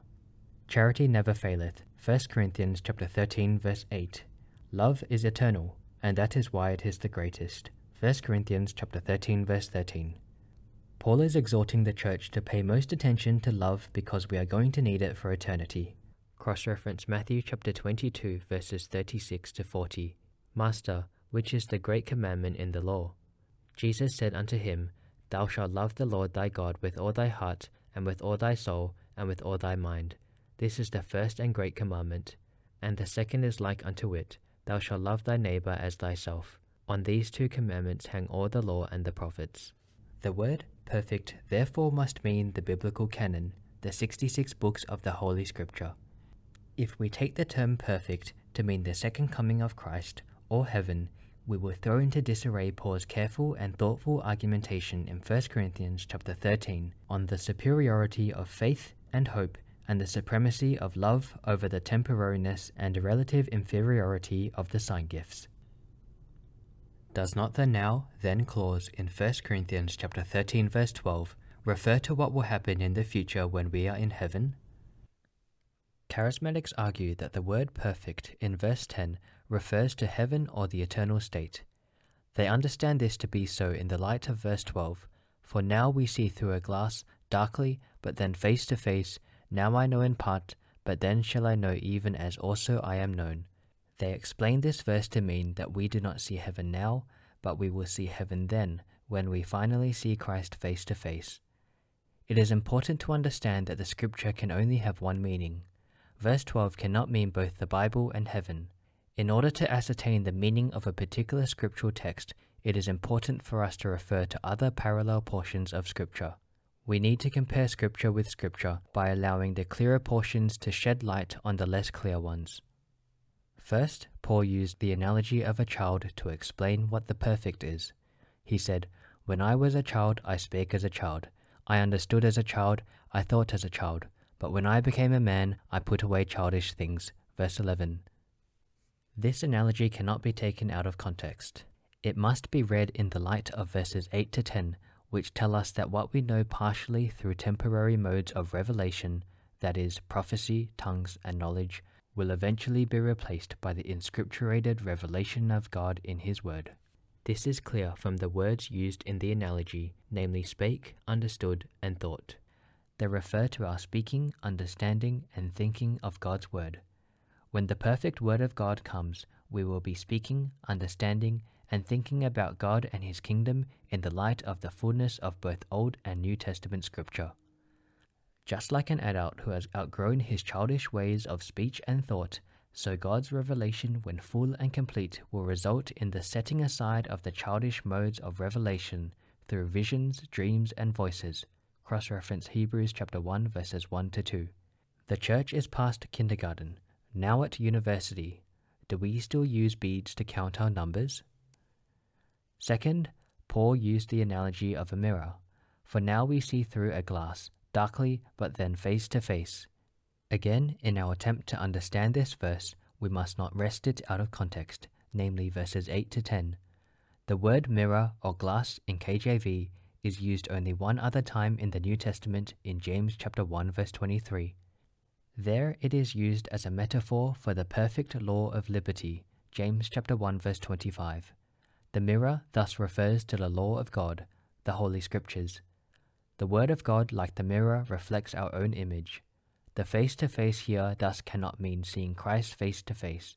The face that we see is not Christ's but ours. When the perfect Word of God comes, then shall I know even as also I am known. 1 Corinthians chapter 13 verse 12. In light of this, the phrase face to face must refer to God's direct way of revealing himself in contrast to his indirect ways. The way God spoke to Moses, for example, will help us to understand what is face to face. In Numbers chapter 12 verses 6 to 8, God said, Hear now my words, if there be a prophet among you, I the Lord will make myself known unto him in a vision, and will speak unto him in a dream. My servant Moses is not so, who is faithful in all mine house. With him will I speak mouth to mouth, even apparently, and not in dark speeches, and the similitude of the Lord shall he behold. From this passage, it is evident that there are two types of revelation one direct and clear, and the other indirect and obscure. God speaks to us most clearly and directly through his written word. As Calvin said, the light of his word, even Holy Scripture, is likened to a pair of spectacles as old people with dim eyes brighten up immediately when given spectacles to read a book, so with the help of His Word we obtain a clear view of the true God. All dark and confused notions of Him are thereby dispelled. Thus, the phrase face to face refers to God's direct revelation. The Holy Scripture is God's direct and complete revelation to us. In our prohibition of tongues, are we not going against Paul's injunction, forbid not to speak in tongues? 1 Corinthians chapter 14 verse 39. Charismatics often use 1 Corinthians chapter 14 verse 39 against those who prohibit tongue speaking today. The question we want to ask is Have charismatics understood this Pauline injunction correctly? It is vital in Bible interpretation that we take into careful consideration the historical context of a passage. If we do not, then we run the risk of doing things that the Lord no longer requires us to do. For example, the Old Testament has many commandments concerning animal sacrifices. Do we offer such sacrifices in the church today? If not, why not? Aren't these sacrificial laws applicable also to God's people today? The historical context is important in helping us to understand why there is a difference between Old Testament and New Testament practices. The ritualistic requirements of the Old Testament were specifically given to the nation of Israel and are not applicable to the church in the New Testament. This is so simply because the church is not Israel. The church is not a national but a spiritual body of Christ. Moreover, Christ has put an end to all the Old Testament sacrifices by his one time sacrifice on the cross. God's administration of the Old Testament period is quite different from that of the New Testament. If we fail to see this, we run the risk of misunderstanding and misapplying God's word. Hence, we should view Paul's commandment forbid not to speak in tongues in the same way, that is, in the light of its historical context. It was in AD 55 that Paul wrote this. At that time, the gift of tongues was not rendered inoperative, since it still served its purpose. Cross-reference 1 Corinthians chapter 14 verses 21 to 22. In the law it is written, With men of other tongues and other lips will I speak unto this people, and yet for all that will they not hear me, saith the Lord. Wherefore tongues are for a sign, not to them that believe, but to them that believe not. But prophesying serveth not for them that believe not, but for them which believe. So tongues should not be prohibited at that time. Also, Paul might have been afraid that the Corinthians would go to an extreme by putting a total stop to legitimate tongue speaking. He had just spoken strongly against the confusion of tongue speaking in the church, and might have anticipated a radical reaction on the part of the Corinthians. To protect those who truly had the gift, the command, forbid not to speak in tongues, was given. This injunction was applicable only to the apostolic period when the gift of tongues was still valid. We are no longer living in the apostolic days. The ecclesiastical conditions of today are quite different from those in Paul's day. Paul in 1 Corinthians chapter 13 verse 8 said that tongues will cease, and they have indeed ceased a long time ago. Can God give the gift of tongues in days of revival? We have already discussed in the light of Scripture why the spiritual gift of tongues has been withdrawn from the church and is no longer available to Christians today. Although it has been withdrawn, can God choose to give it during times of revival? God has said that tongues will cease, and they have. 1 Corinthians chapter 13 verse 8. God would not contradict his word by reintroducing tongues at this time. Church history attests to the cessation of tongues. There were no outbreaks of tongues in genuine revivals of the past. The Protestant Reformation of the 16th century was the greatest revival since the Pentecost. The period was characterized by powerful preaching and teaching, not tongue speaking. Tongues were conspicuously absent. Closer to home, the Asian awakening in the days of John Sung saw much weeping for sins. Again, there were no tongues. As a matter of fact, John Sung himself spoke against the charismatics and their tongue speaking. The Reverend Dr. Timothy Tow, who went through the John Sung revival, testified During all the fifteen years of John Sung's ministry, there was not a single place where he ministered that the Holy Spirit had sent the gift of tongues. As John Sung lashed out against the sins of the people, calling them to repentance and to a new birth through the blood of Christ, the phenomenon of revival was one of sincere tears of repentance and the resultant joy of sins forgiven. Many tears of confession of sins, one by one, were shed and the cross warmly embraced. Quarrels in the church were settled, stolen monies were returned to the owners, and if not possible, given to the Lord's treasury. Chain smokers, even of opium, and drunkards were delivered snap on the spot. Therefore, when so called Holy Spirit churches in North China demanded to speak in tongues as proof of a needed second blessing when their members had never bowed the knee in repentance of their sins to God, John Sung refuted them. Without sin being washed out from within, there was no possibility of the Holy Spirit filling them. The prerequisite of a filling of the Spirit is the cleansing of sins from our lives. In an unspoken positive reply to the charismatics, John Sung would preach two hours solidly out of the Bible. And what volume of power from God's Word was released, in contrast with the accumulations of unintelligent, hollow sounds babbling from lips under a man engendered compulsion? John Sung would speak five words with my understanding, that by my voice I might teach others also, than ten thousand words in an unknown tongue. 1 Corinthians chapter 14 verse 19. Often he would reason thus Unless our sins are washed away, how could the Spirit that is holy come in to fill us who are so unholy? And for cleansing there was none other, as he stressed, but the precious blood of Christ. John Sung choruses were centered on the blood, but today's charismatic choruses, what are they?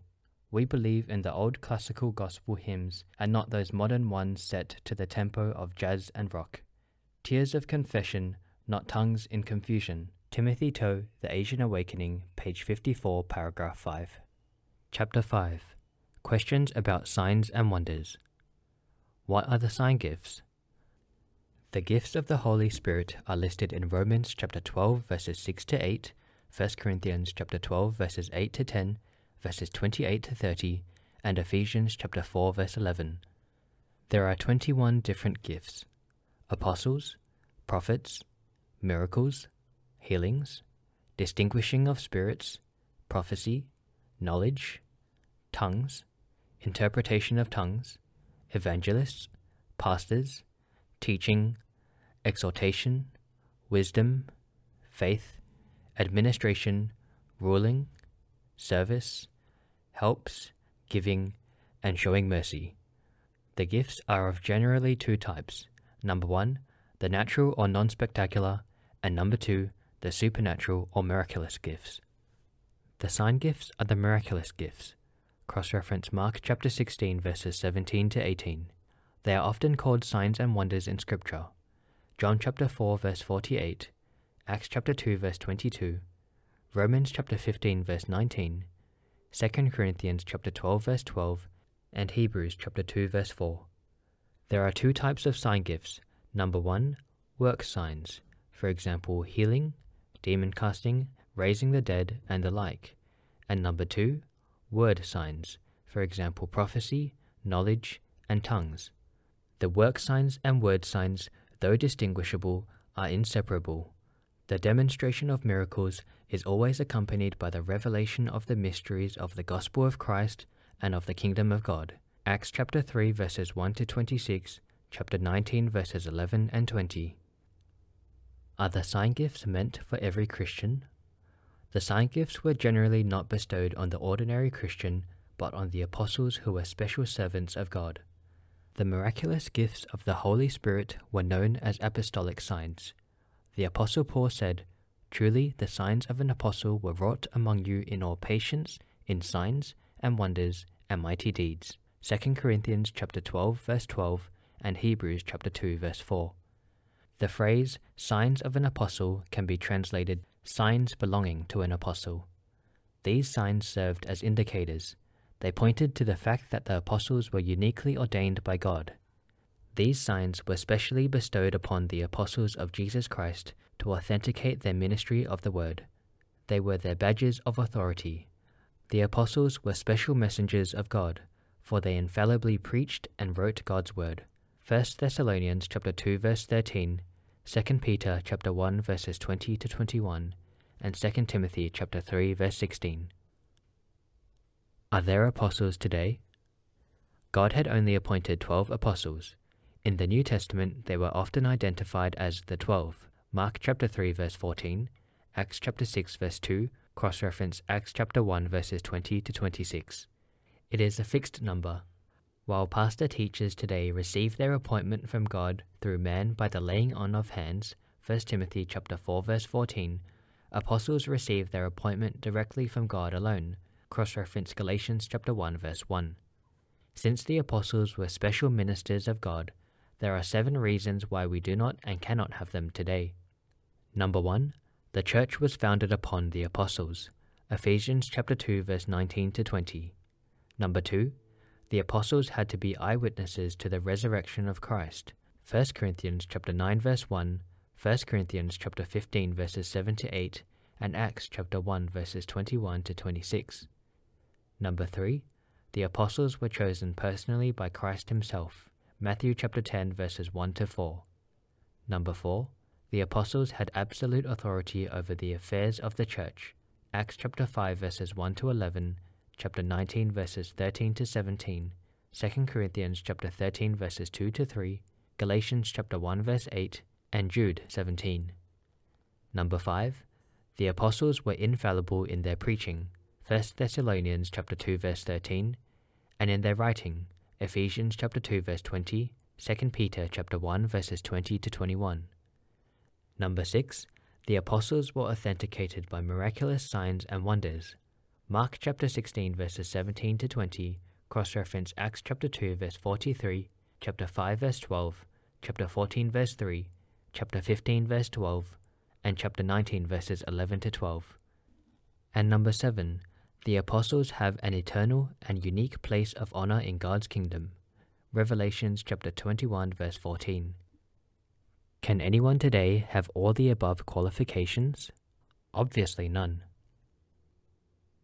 If the sign gifts were meant only for the apostles, then why did Jesus say that these signs shall follow them that believe?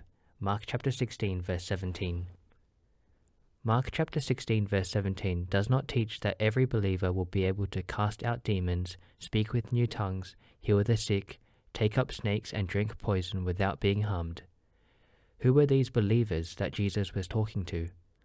The context clearly indicates that the believers were the eleven, the apostles, verse 14. Jesus chided them for being unbelieving. He then challenged them to believe his words. They were commanded to preach the gospel to every creature, verse 15. And as they do the work of evangelism, they will be given the power to do miracles, verses 17 to 18. Verse 20 is the key to understanding verses 17 to 18.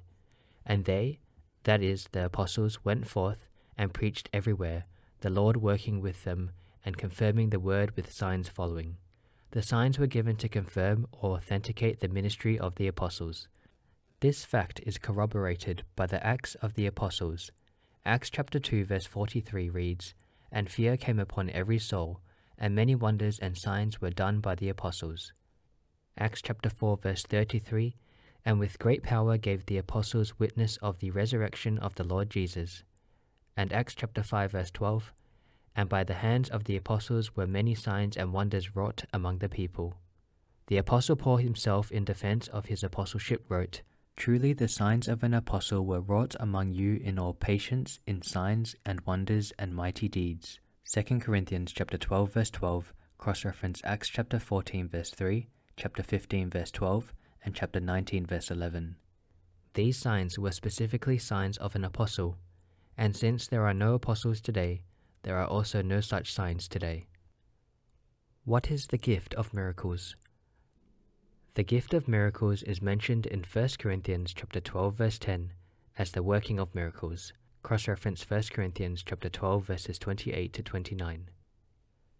The gift of miracles is God's empowerment upon a person to perform extraordinary acts of wonder that go beyond the laws of nature and normal human experience.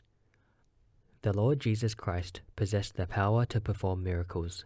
Peter testified that Jesus was a man approved of God among you by miracles and wonders and signs, which God did by him in the midst of you. Acts chapter 2 verse 22. In the Gospels we read of Jesus' many miracles, his turning of water into wine, John chapter 2 verses 1 to 12, his calming of the storm on the Sea of Galilee, Matthew chapter 8 verse 18, verses 23 to 27, Mark chapter 4 verses 35 to 41, and Luke chapter 8 verses 22 to 25. His feeding of the 5,000 with five barley loaves and two fishes, Matthew chapter 14 verses 15 to 21, Mark chapter 6 verses 35 to 44, Luke chapter 9 verses 12 to 17, and John chapter 6 verses 3 to 14 his walking on water, Matthew chapter 14 verses 22 to 33, Mark chapter 6 verses 45 to 52, and John chapter 6 verses 15 to 21, and so on. The apostles of Christ too had this supernatural ability to perform miracles. Paul himself said that the miracles were the authenticating marks of their apostleship. Truly, the signs of an apostle were wrought among you in all patience, in signs and wonders and mighty deeds. 2 Corinthians chapter 12 verse 12. Jesus promised them the gift of miracles in his commission to them before his ascension. They shall take up serpents, and if they drink any deadly thing, it shall not hurt them. Mark chapter 16 verse 18. The apostle Paul was bitten by a poisonous snake, but suffered nothing from it. Acts chapter 28 verses 3 to 6. Besides this, Paul did many other miracles and wonders among the Gentiles. Acts chapter 15, verse 12. Can Christians today perform the miracles that Jesus and the apostles did? The Bible clearly tells us that the gifts of miracles were strictly given to special servants of God for the purpose of authenticating their ministry. Miracles were not common events in the history of Israel and of the Church. God granted this gift of miracles only on three special occasions in the days of Number 1. Moses and Joshua, circa 1450 to 1390 BC. Number 2. Elijah and Elisha, circa 860 to 800 BC. And number 3. Christ and his apostles, circa 30 to 90 AD. Miracles occurred during these exceptional days of Moses, of the prophets, and of Christ and the apostles for the purpose of number 1. Introducing a period of divine revelation the Old Testament was written in the time of Moses and of the prophets, and the New Testament was written in the time of Christ and his apostles. And number two, authenticating the messengers of divine revelation. Read Exodus chapter 4 verses 1 to 9 for Moses, 1 Kings chapter 17 verses 23 to 24 for Elijah, John chapter 10 verses 24 to 25, and Acts chapter 2 verses 22 for Christ, and 2 Corinthians chapter 12 verse 12 for the apostles. God has ceased to reveal himself in the same way he did in the biblical periods of the Old and New Testament. The Holy Scripture is complete, and none is to add to it. Revelations chapter 22 verse 18. Since no more special messengers of divine revelation are sent out by God, it follows that there are no longer any need to authenticate them through miracles. The gift of miracles has since been withdrawn. This is proven by the words of the early church fathers who testified to its absence. Chrysostom in the 4th century, for example, said, Argue not because miracles do not happen now that they did not happen then. In those times they were profitable, and now they are not. Of miraculous powers, not even a vestige is left. Why can't we organize miracle and healing rallies to reach out to unbelievers? We cannot and we do not use miracles and faith healing rallies or services to evangelize the lost because the gift of healing is not meant for evangelism but authentication. This was taught by Peter when he told the crowd that the Lord Jesus Christ was approved of God by miracles and wonders and signs. Acts chapter 2 verse 22. The miracles and healings Jesus performed were to point to the fact that he was their promised Messiah. Paul told the Corinthians that his ability to perform sign miracles which they had seen when he ministered to them proved that he was truly a divinely commissioned apostle. 2 Corinthians chapter 12 verse 12. Sinners are converted not through miracles but through the preaching of God's word. Paul said, Faith cometh by hearing, and hearing by the word of God. Romans chapter 10 verse 17. Faith is not based on things seen, but on things yet unseen. Now faith is the substance of things hoped for, the evidence of things not seen. By faith, Abraham, when he was called to go out into a place which he should after receive for an inheritance, obeyed, and he went out, not knowing whither he went. Hebrews chapter 11, verses 1 and 8. To those who argue that miracles will convince unbelievers of the reality of God, Abraham's answers to the rich man are noteworthy. They have Moses and the prophets, that is, the scriptures. Let them hear them. And he, that is, the rich man, said, Nay, Father Abraham, but if one went unto them from the dead, they will repent. And he, that is Abraham, said unto him, If they hear not Moses and the prophets, neither will they be persuaded, though one rose from the dead. Luke chapter 16, verses 29 to 31.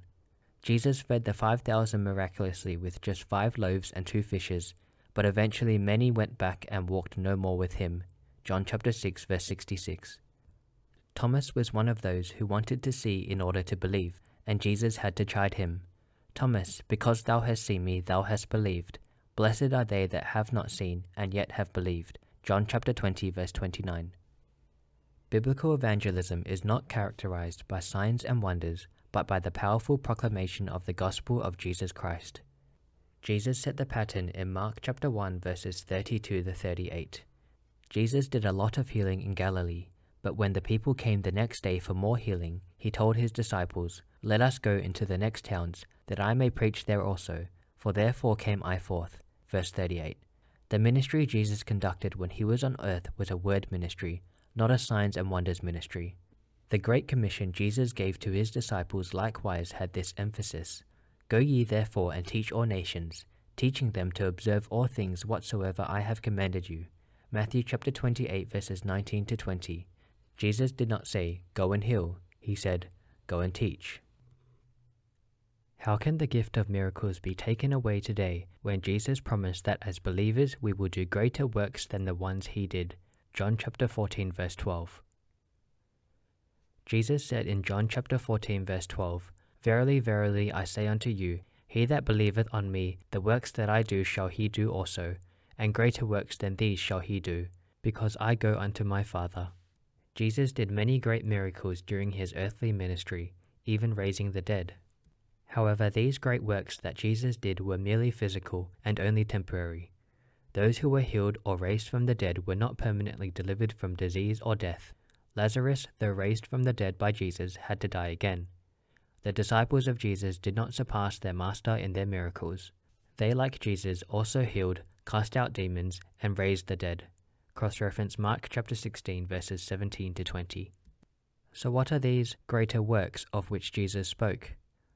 The greater works must surely mean something beyond the physical and temporal. They must be works which are spiritual and permanent. Jesus said that his disciples will do greater works when he returns to his Father. This is because when he returns to his Father, he will send the Holy Spirit. Jesus said, I tell you the truth, it is expedient for you that I go away, for if I go not away, the Comforter will not come unto you. But if I depart, I will send him unto you. And when he is come, he will reprove the world of sin, and of righteousness, and of judgment. John chapter 16, verses 7 to 8, cross reference chapter 14, verses 16 to 17. Evidently, the greater works have to do with the works of the Holy Spirit through the believers of the New Testament age. When he comes, he will engage in a permanent ministry in the New Testament saints, for he will abide with you forever. John chapter 14 verse 16.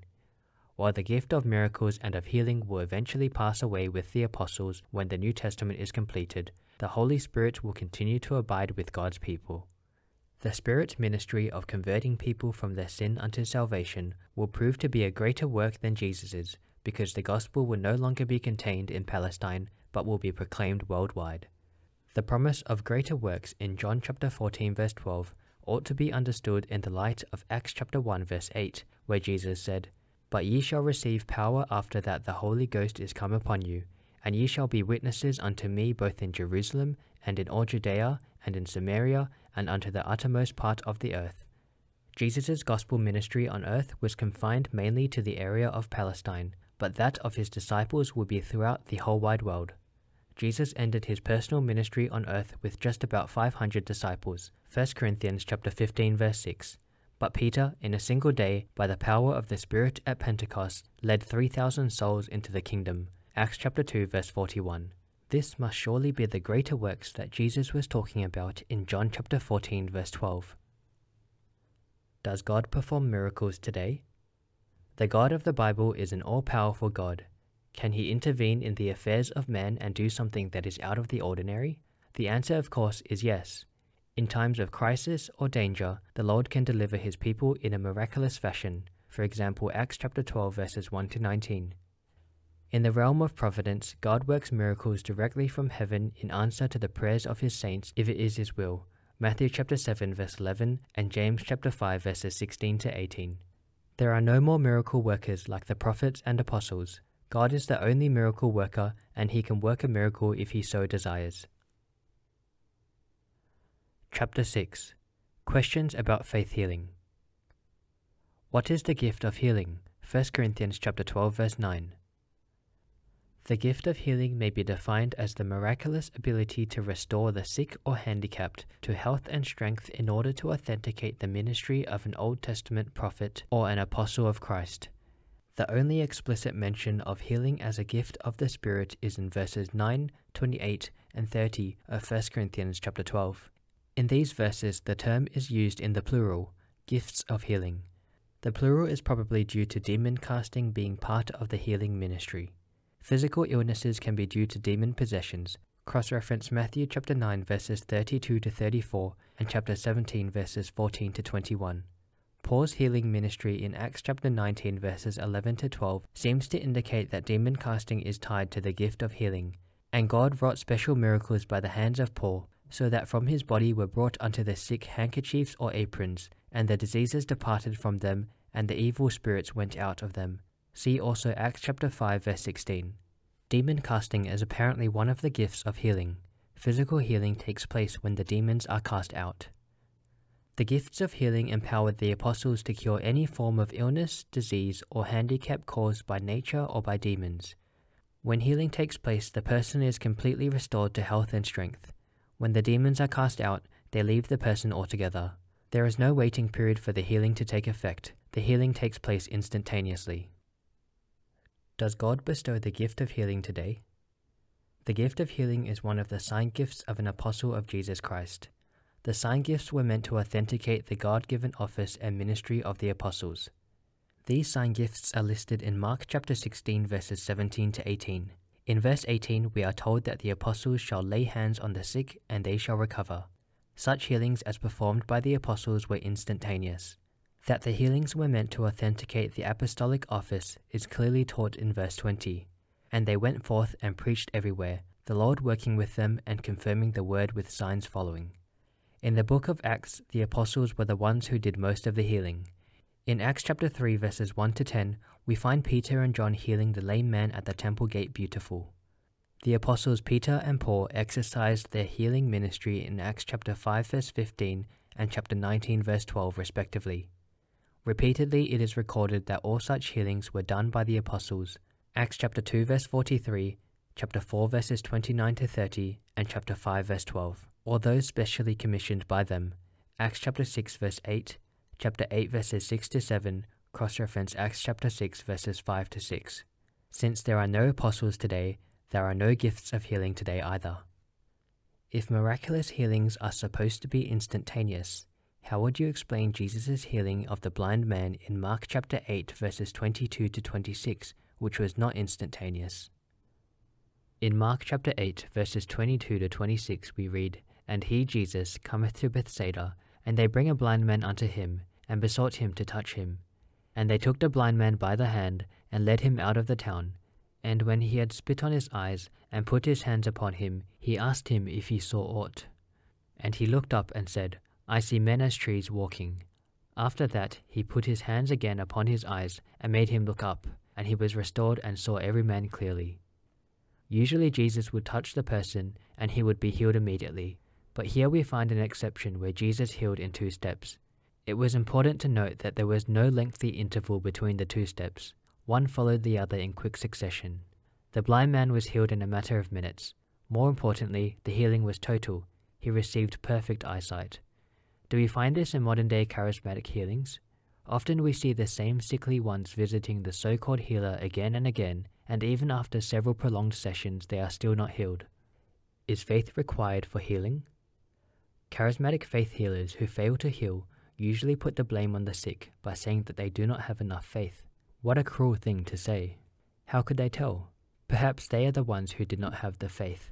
Maybe they did not have the ability to heal in the first place.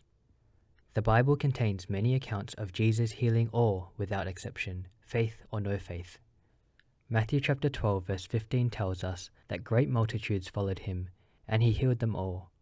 In John chapter 11, Jesus raised Lazarus from the dead. Can the dead exercise faith? Surely not.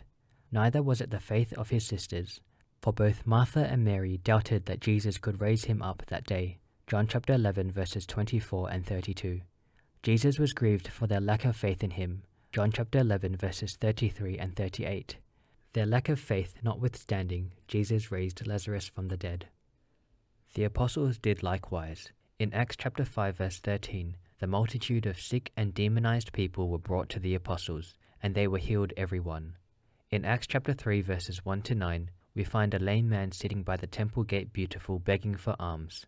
He was not looking for healing, but for money. Peter and John did not have any money for him, but they did have the power of Christ to heal. Peter told the lame beggar, Silver and gold have I none, but such as I have give I thee. In the name of Jesus Christ of Nazareth, rise up and walk. Acts chapter 3 verse 6. Peter then took him by the right hand and lifted him up, and immediately his feet and ankle bones received strength. Acts chapter 3 verse 7. Clearly it was Peter and John's faith that resulted in the healing. The lame man had expected some small change from the apostles, but he got much more than that, a healthy pair of legs. He was healed not because he had the faith, he was healed because Peter and John had the power. In Acts chapter 20, verses 9 to 12, we have another instance where the healing was due not to the sick person's faith, but to the God given ability of the healer. Eutychus fell off the parapet while the Apostle Paul was preaching. The fall was fatal. Eutychus, being dead, could not exercise faith, but he was raised up miraculously by Paul. If modern day healers truly have the same powers as the apostles, then why don't they raise the dead? The answer is simple they have no power whatsoever to heal, but are tricksters and charlatans.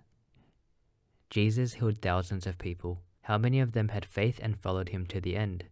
The personal ministry of Jesus on earth resulted in only 500 disciples. 1 Corinthians chapter 15 verse 6. What happened to the rest? We can safely assume that most of them eventually rejected Christ. For example, in Luke chapter 17, Jesus healed 10 lepers, but only one returned to thank him. In response, Jesus said, Were there not 10 cleansed? But where are the nine? They are not found that return to give glory to God, save this stranger. And he said unto him, Arise, go thy way, thy faith had made thee whole. Verses 17 to 19. All ten were physically healed, but only one had faith. This one was physically and spiritually healed.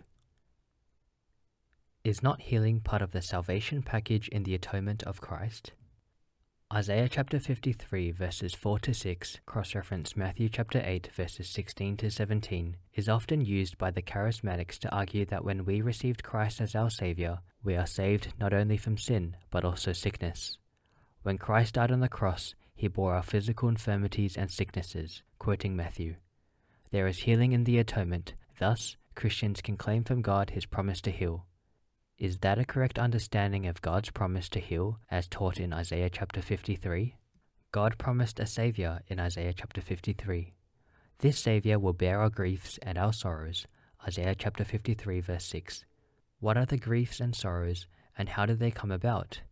In answer, we need to go back to the fall of our first parents in the Garden of Eden.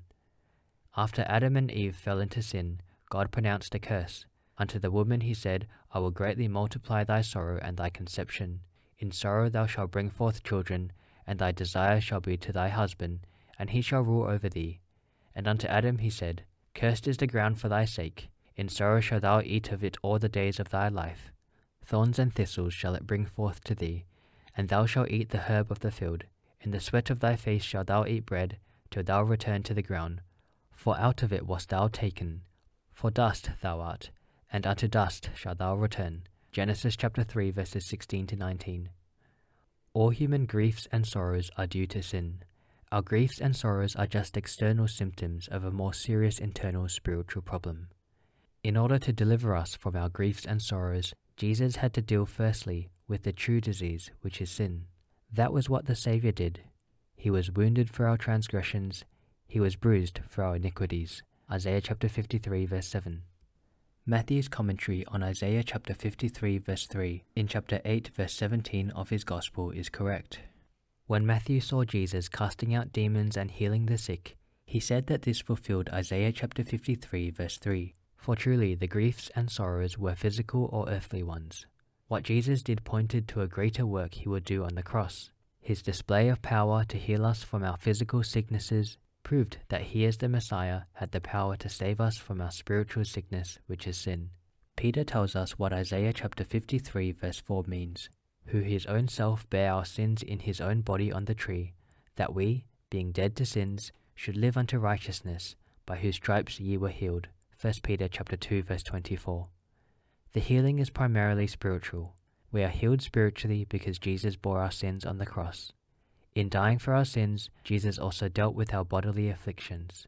Yes, Jesus did die to heal us physically, but this does not mean that all Christians are liberated from sickness and disease in this life. This is evident from the fact that even though Jesus had already saved us from our sins, our sinful nature is still not yet eradicated. Although we are new creatures in Christ, we continue to struggle with sin. Romans chapter 7 verses 14 to 21. We will only be totally delivered from sin and sickness when Christ returns. Writing to Christians, Paul said, For we know that the whole creation groaneth and travaileth in pain together until now. And not only they, but ourselves also, which have the first fruits of the Spirit, even we ourselves groan within ourselves, waiting for the adoption, to wit, the redemption of our body. Romans chapter 8, verses 22 to 23. Is it true that Christians who suffer from physical maladies are outside the will of God? It is erroneous to say that it is not God's will at all for Christians to fall sick or ill during their sojourn on earth before He returns. In the Old Testament, we find Job going through a lot of pain and suffering as a result of poverty and disease. God allowed it to happen in order to test the faith of His saint. Sometimes the Lord allows His people to go through pain and suffering in order to mature them in the faith.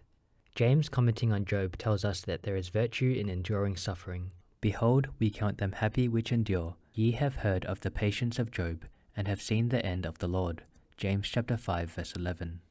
James told the Christians to endure suffering, knowing this that the trying of your faith worketh patience. But let patience have her perfect work, that ye may be perfect and entire, wanting nothing. James chapter 1 verses 3 to 4. Another example would be the apostle Paul. Paul had very poor health, he described his physical infirmity as a thorn in the flesh. 2 Corinthians chapter 12 verse 7. Paul prayed to the Lord thrice for healing, but he chose not to heal. The Lord, however, promised Paul, My grace is sufficient for thee, for my strength is made perfect in weakness. The Lord gave him this sickness in order to prevent him from becoming proud. 2 Corinthians chapter 12 verse 7. Paul's response to God's will is most exemplary. Most gladly therefore will I rather glory in my infirmities, that the power of Christ may rest upon me. Therefore I take pleasure in infirmities, in reproaches, in necessities, in persecutions, in distresses for Christ's sake. For when I am weak, then am I strong. 2 Corinthians chapter 12 verses 9 to 10. It is therefore not true that all Christians should always be free from bodily infirmities and should never fall sick. Does God heal miraculously today? Yes, the Lord is the physician of physicians. He can and does heal miraculously. But when he heals today, he no longer does so through intermediary agents like the prophets and apostles. There are no faith healers today. In ordinary circumstances, when we are sick, we go to the doctor for treatment and medicine. God uses doctors today to help us with our physical infirmities. But in cases where the doctor is helpless, especially when the illness is an incurable one, God's people can pray and God can intervene miraculously. James chapter 5 verses 14 to 16. Having said this, we must also understand that God is sovereign and all wise. There are times when he chooses not to heal. One good example would be Paul, 2 Corinthians chapter 12 verses 5 to 10. He prayed 3 times for his thorn in the flesh, a physical affliction to be removed, but the Lord said no. Paul said the Lord allowed him to suffer this sickness in order to keep him humble and useful. The Lord told Paul, My grace is sufficient for thee. Paul learned to accept God's will and good purpose. He said, Most gladly therefore will I glory in my infirmities, that the power of Christ may rest upon me. Therefore I take pleasure in infirmities for Christ's sake, for when I am weak, then am I strong. Christians today need to learn from Paul this important lesson of submitting to God's will. Isn't it God's will for his people to be healthy and wealthy? The health and wealth gospel is popularly taught by the charismatics. They say, Believe in Christ and you will be rich. Believe in Christ and you will be well. No more poverty, no more sickness. If it is truly God's will for all Christians to be wealthy, then Peter and John certainly missed out on God's will. Peter said, Silver and gold have I none. Acts chapter 3 verse 6. Jesus himself was poor. The foxes have holes, and the birds of the air have nests, but the Son of Man hath not where to lay his head. Matthew chapter 8 verse 20. God definitely did not promise that we will be millionaires when we become Christians. Not every Christian will be wealthy.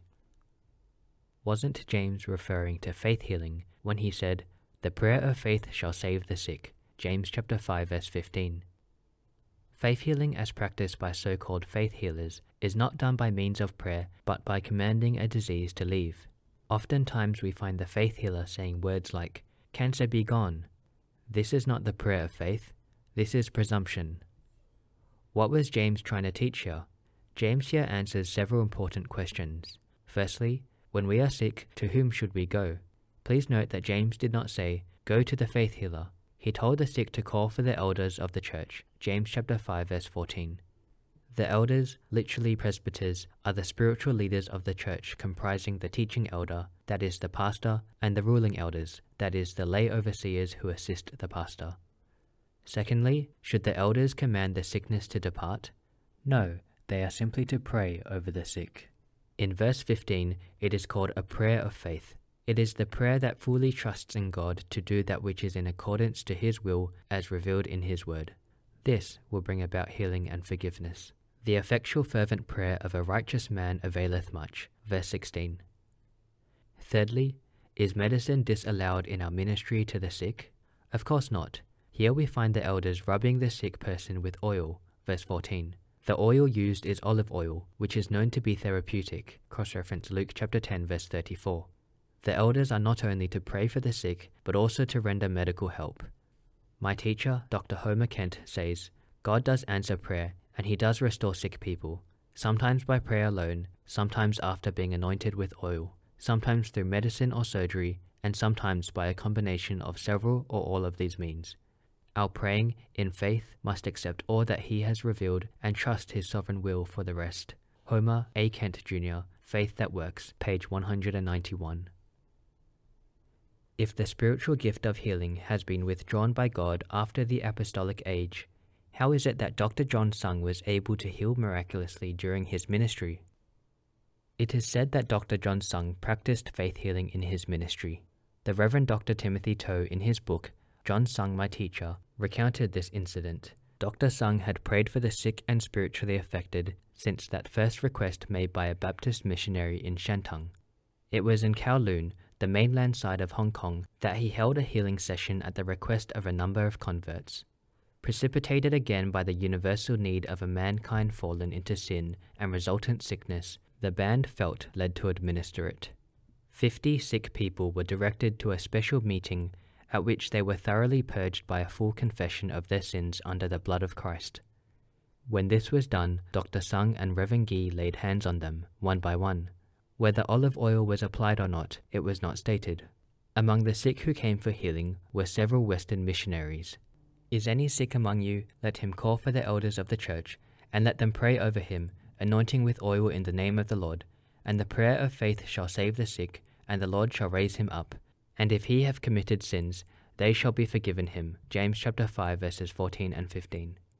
At testimony hour the same evening, which was the end of campaign, many who were sick, including missionaries, praised the Lord for being made whole.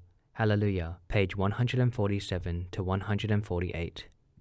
It must be said that the healing ministry of Dr. John Sung was not of the apostolic type.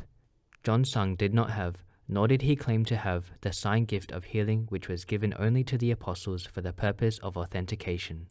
The healing ministry of John Sung was clearly a prayer ministry as taught in James chapter 5 verses 14 to 16. If John Sung had the gift of healing, all who came to him without exception would have been healed.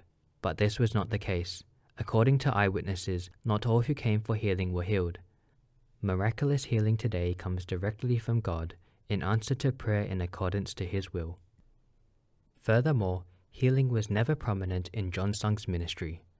John Sung himself was reluctant to pray for people's healing.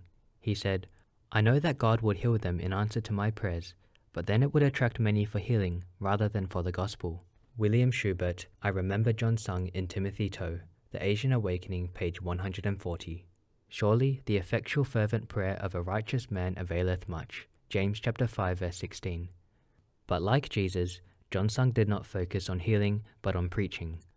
In Galilee, Jesus, when he saw all men coming to him for healing, said to his disciples, Let us go into the next towns, that I may preach there also, for therefore came I forth. Mark chapter 1 verse 38.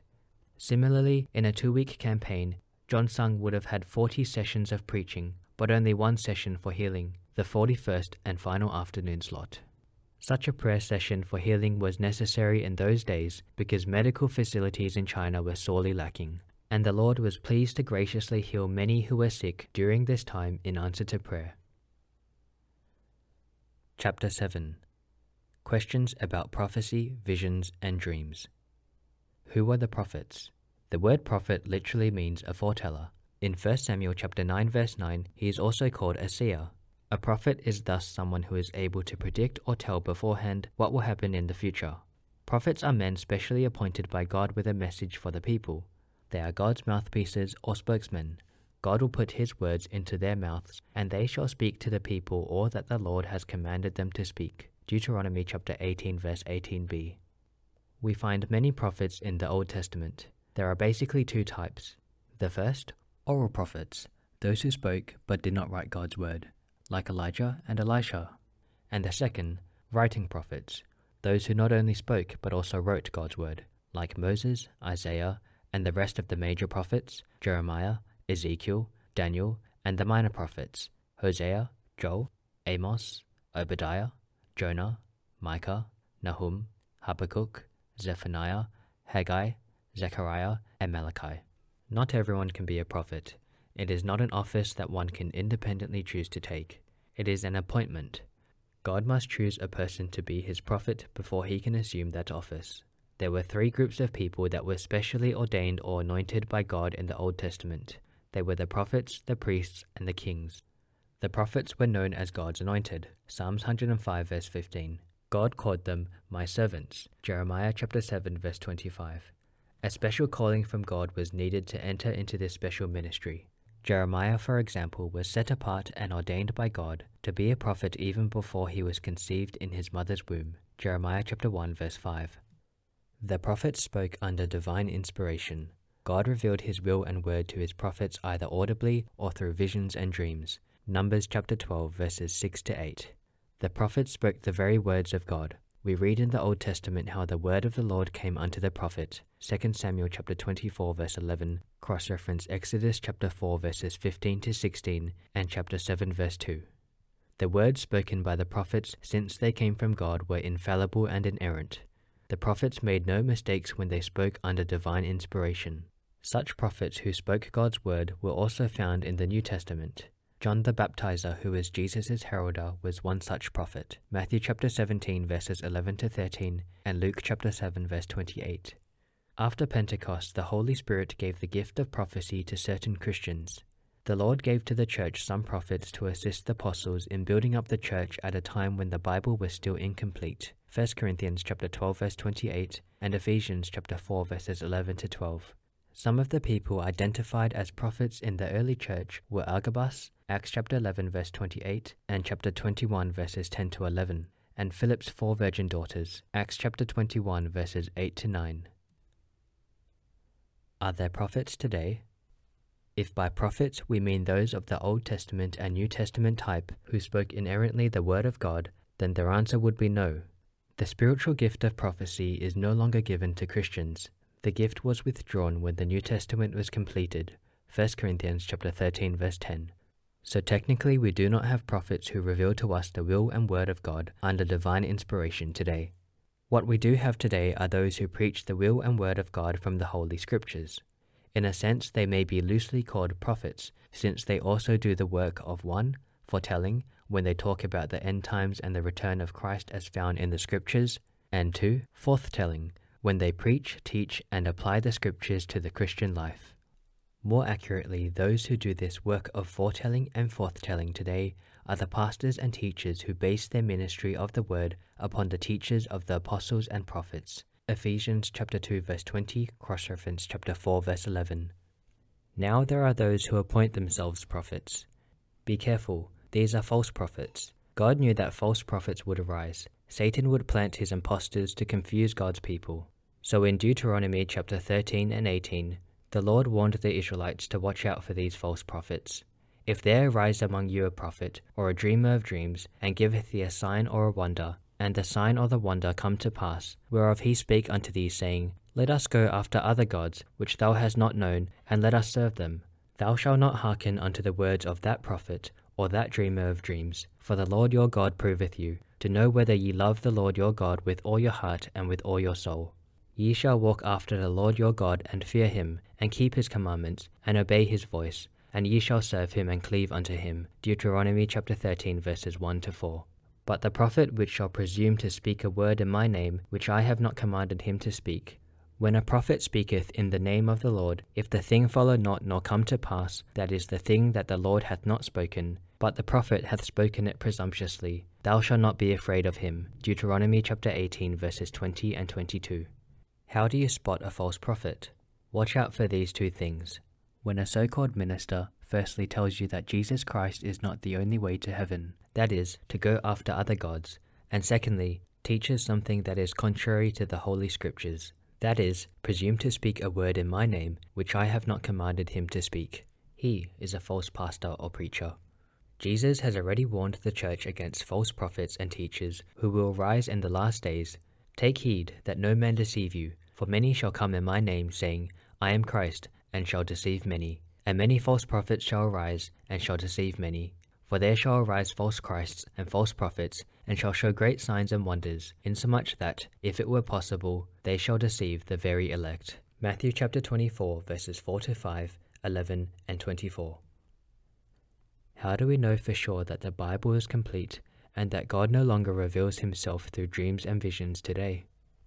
We know for sure that the special divine revelation is no longer progressing because God has revealed all that He wants to reveal in His living Word, that is Jesus Christ, and His written Word, that is the Holy Scriptures.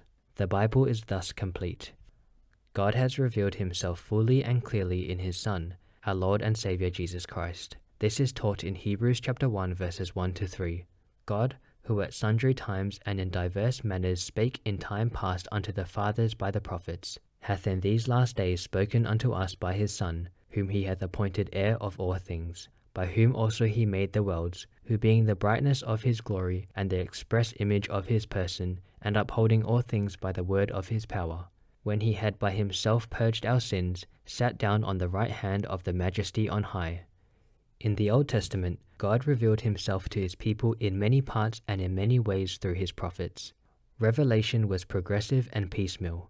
God revealed himself bit by bit. For example, right after the fall, God promised a redeemer from the seed of a woman, Genesis chapter 3 verse 15.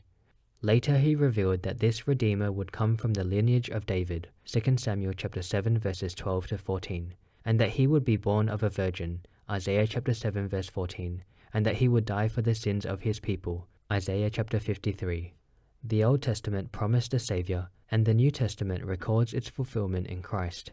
It is in the incarnation of Christ that we see a full orbed picture of God's unfolding drama of redemption. God spoke to his people in times past in spectacular ways. In those days, God spoke to his people through dreams and visions and direct communication. Numbers chapter 12 verses 4 to 7. But today, he speaks to us through a person, his son Jesus Christ. The author of Hebrews would have us know that the revelation of Christ surpasses all other forms of revelation in terms of its fullness and clarity. Hebrews chapter 1 verses 4 to 5 and chapter 3 verses 5 to 6. Moses was perhaps the greatest prophet in the Old Testament with whom God spoke mouth to mouth. Numbers chapter 12 verse 7. But in comparison to Christ, Moses is but a shadow. Moses' face reflected the light of God when he came down from the holy mountain, but Christ is himself the light. Jesus is the true light, which lighteth every man that cometh into the world. And the Word was made flesh, and dwelt among us, and we beheld his glory, the glory as of the only begotten of the Father, full of grace and truth. John chapter 1 verses 9 and 14. Did not Jesus also say, He that hath seen me hath seen the Father? The words that I speak unto you I speak not of myself, but the Father that dwelleth in me, he doeth the works. John chapter 14 verses 9 to 10. Jesus is the express image of God. He is the exact representation of who and what God is. God no longer needs to send snapshots of himself to his people. He has already made a live appearance in Christ his Son. God also made it a point to inscripturate his word for a permanent testimony to his people. He not only gave us the living word, he also gave us the written word. The inscripturated word is the infallible testimony of the incarnate word. The inscripturated word is complete. It comprises just 66 books 39 in the Old Testament and 27 in the New Testament. No more, no less. We are sure that God is no longer adding to this number because he had put a full stop to his revelation after the last biblical book was written. God's warning in Revelation chapter 22 verses 18 to 19 proves that his revelation has ceased and his word is complete. For I testify unto every man that heareth the words of the prophecy of this book, if any man shall add unto these things, God shall add unto him the plagues that are written in this book. And if any man shall take away from the words of the book of this prophecy, God shall take away his part out of the holy city, and from the things which are written in this book. Since that time no prophet or apostle arose, no one spoke as they did. Thus saith the Lord. This happened once before, during the 400 silent years of the intertestamental period, when there was no prophet and no prophecy. It is no surprise then that the Old Testament canon concluded with Malachi, the last prophet of the Old Testament period. Cross reference Luke chapter 24, verse 44. The new period of revelation began only when John the Baptizer came into the scene to announce the coming of the Messiah. God began to reveal himself through supernatural means again. The apostles were raised to pen the scriptures. Ephesians chapter 2 verse 20 and 2 Peter chapter 1 verse 21. This period ended when the apostle John wrote the book of Revelation. Since then, divine revelation has ceased for good. None is to add or subtract from God's word, which is now complete.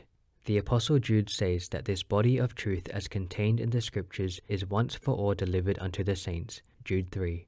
We should not be seeking for further revelation. The Apostle Paul tells us that the canonical Scriptures we have today is sufficient for making us perfect in Christ. 2 Timothy chapter 3 verse 17.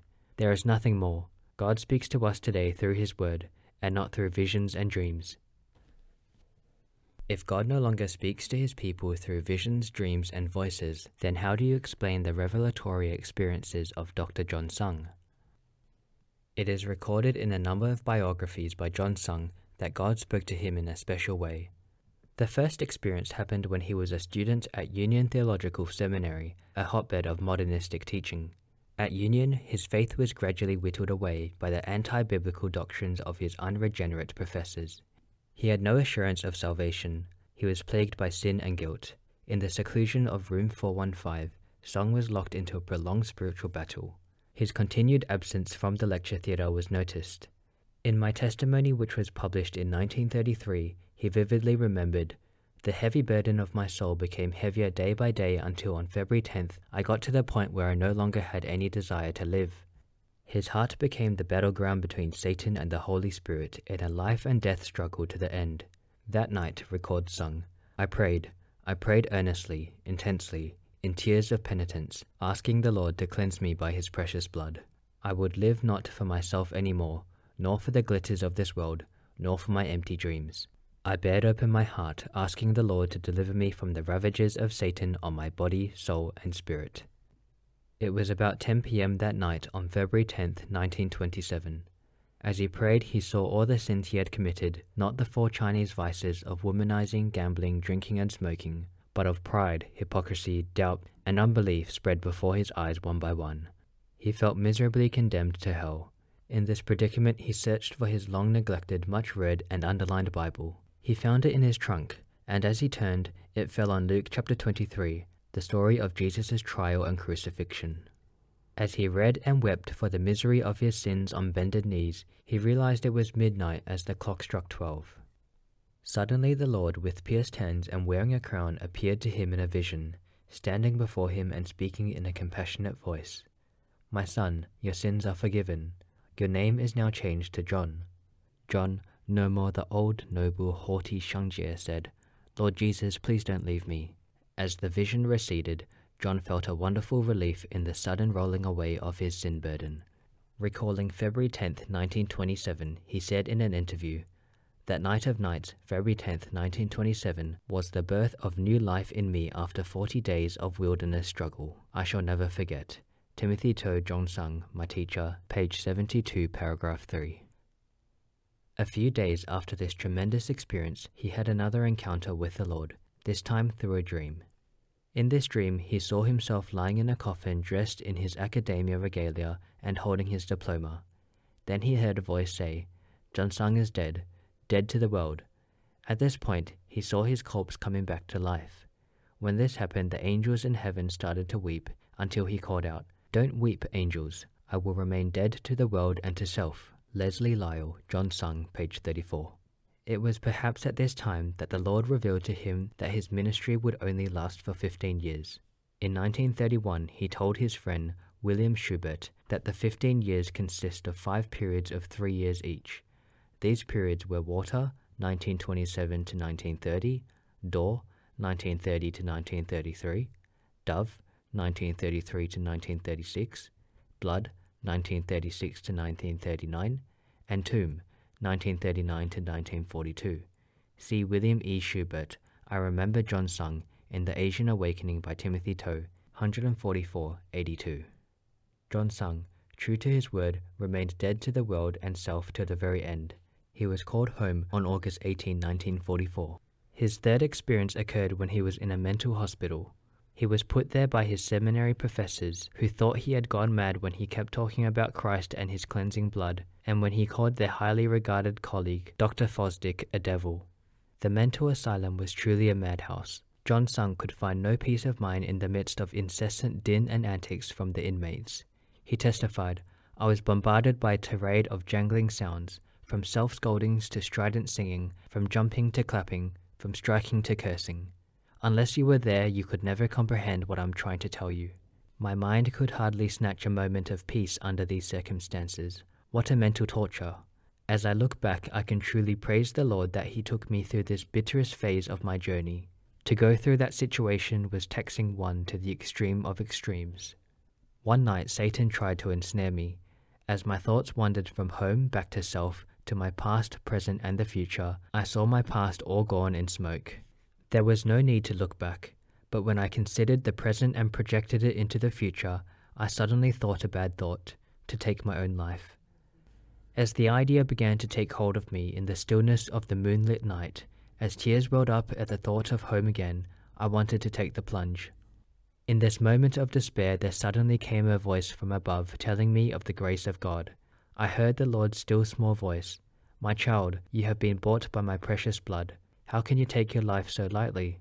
I said, Lord, I'm a worm. I'm born into a sunless world. Since I can't return to you my filial piety, to live is worse than death. So I thought of taking my life. The Lord's voice continued, All things work together for good to them that love God. If you can endure a little more for 193 days of sorrow you must go through, you will have learnt the lesson of carrying my cross and walk the road of obedience after me to Golgotha. Suddenly, that thick darkness that had surrounded me gave way to God's glory shining over me.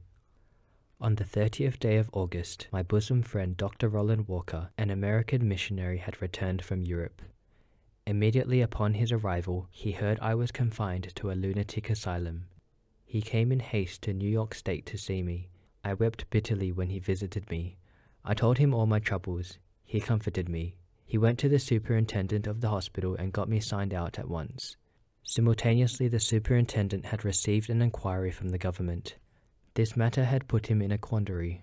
Thus, with a guarantor on hand, what better solution could there be? What better opportunity to return a favor, to do a good turn to someone? I was now a free man. Looking back on this episode of my life, I consider it rather a drama of paradoxes.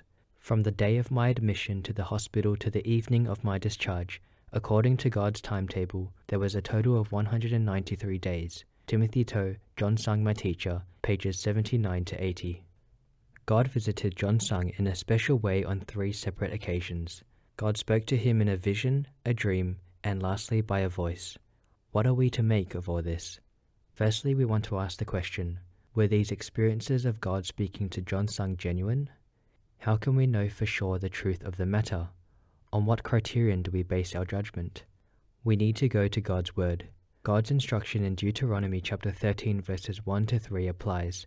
If there arise among you a prophet or a dreamer of dreams, and giveth thee a sign or a wonder, and the sign or the wonder come to pass, whereof he spake unto thee, saying, Let us go after other gods, which thou hast not known, and let us serve them, thou shalt not hearken unto the words of that prophet or that dreamer of dreams.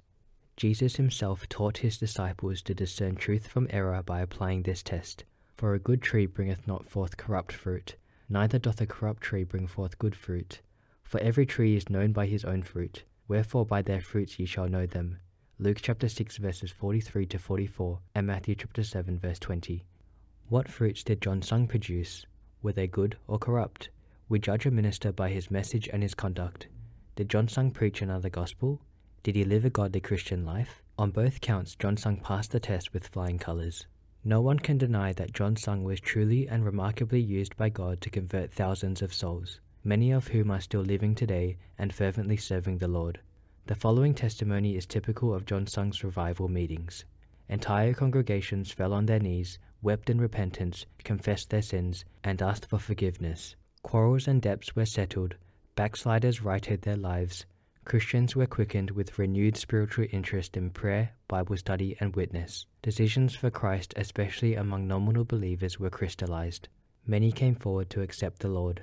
Most of this effect fell on those who were already Christian in name, Timothy Tow John Sung, my teacher, page 218. Having tasted the poison of the modernistic teachings, John Sung spared no effort to repudiate them in his preaching and teaching. The Reverend Dr. Timothy Tow relates one such incident in Shantung, where John Sung met some missionaries who did not believe in an inerrant Bible and who spurned the blood of Christ.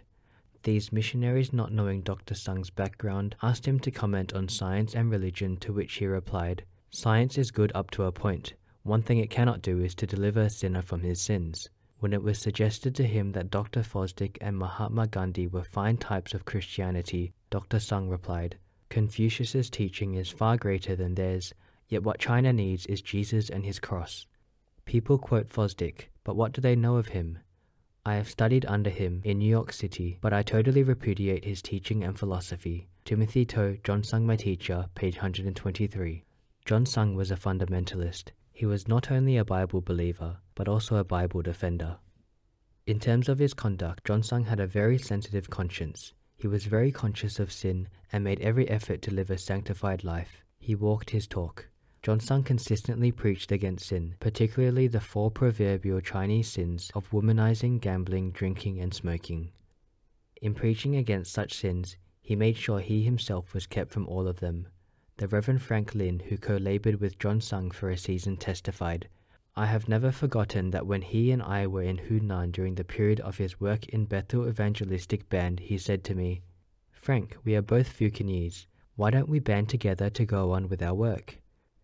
God did not allow me to make this decision because I knew I was not as strong in spirit, in self denial, in sacrifice, purity, and in faithfulness as God's servant Dr. John Sung. Timothy Tow, The Asian Awakening, page 135. How many of these modern charismatic revivalists, so called, measure up to John Sung in terms of self denial, sacrifice, purity, and faithfulness? We are sad to note that the big boys of the charismatic movement, like Bakker and Swaggart, have fallen into sexual sins. Now, let us deal with the issue of visions and dreams. We have established from scriptures that God no longer communicates His word through supernatural and spectacular means, that is, visions, dreams, voices, angelic messengers, and so on. In other words, the Holy Bible is complete and the canon is closed. God is no longer adding to His word. However, by virtue of his Bible centered and spirit anointed ministry, we are sure that the visions and dreams John Sung had were genuine. How do we reconcile this apparent contradiction? Visions and dreams have ceased, and yet God spoke to one of his servants today in such ways.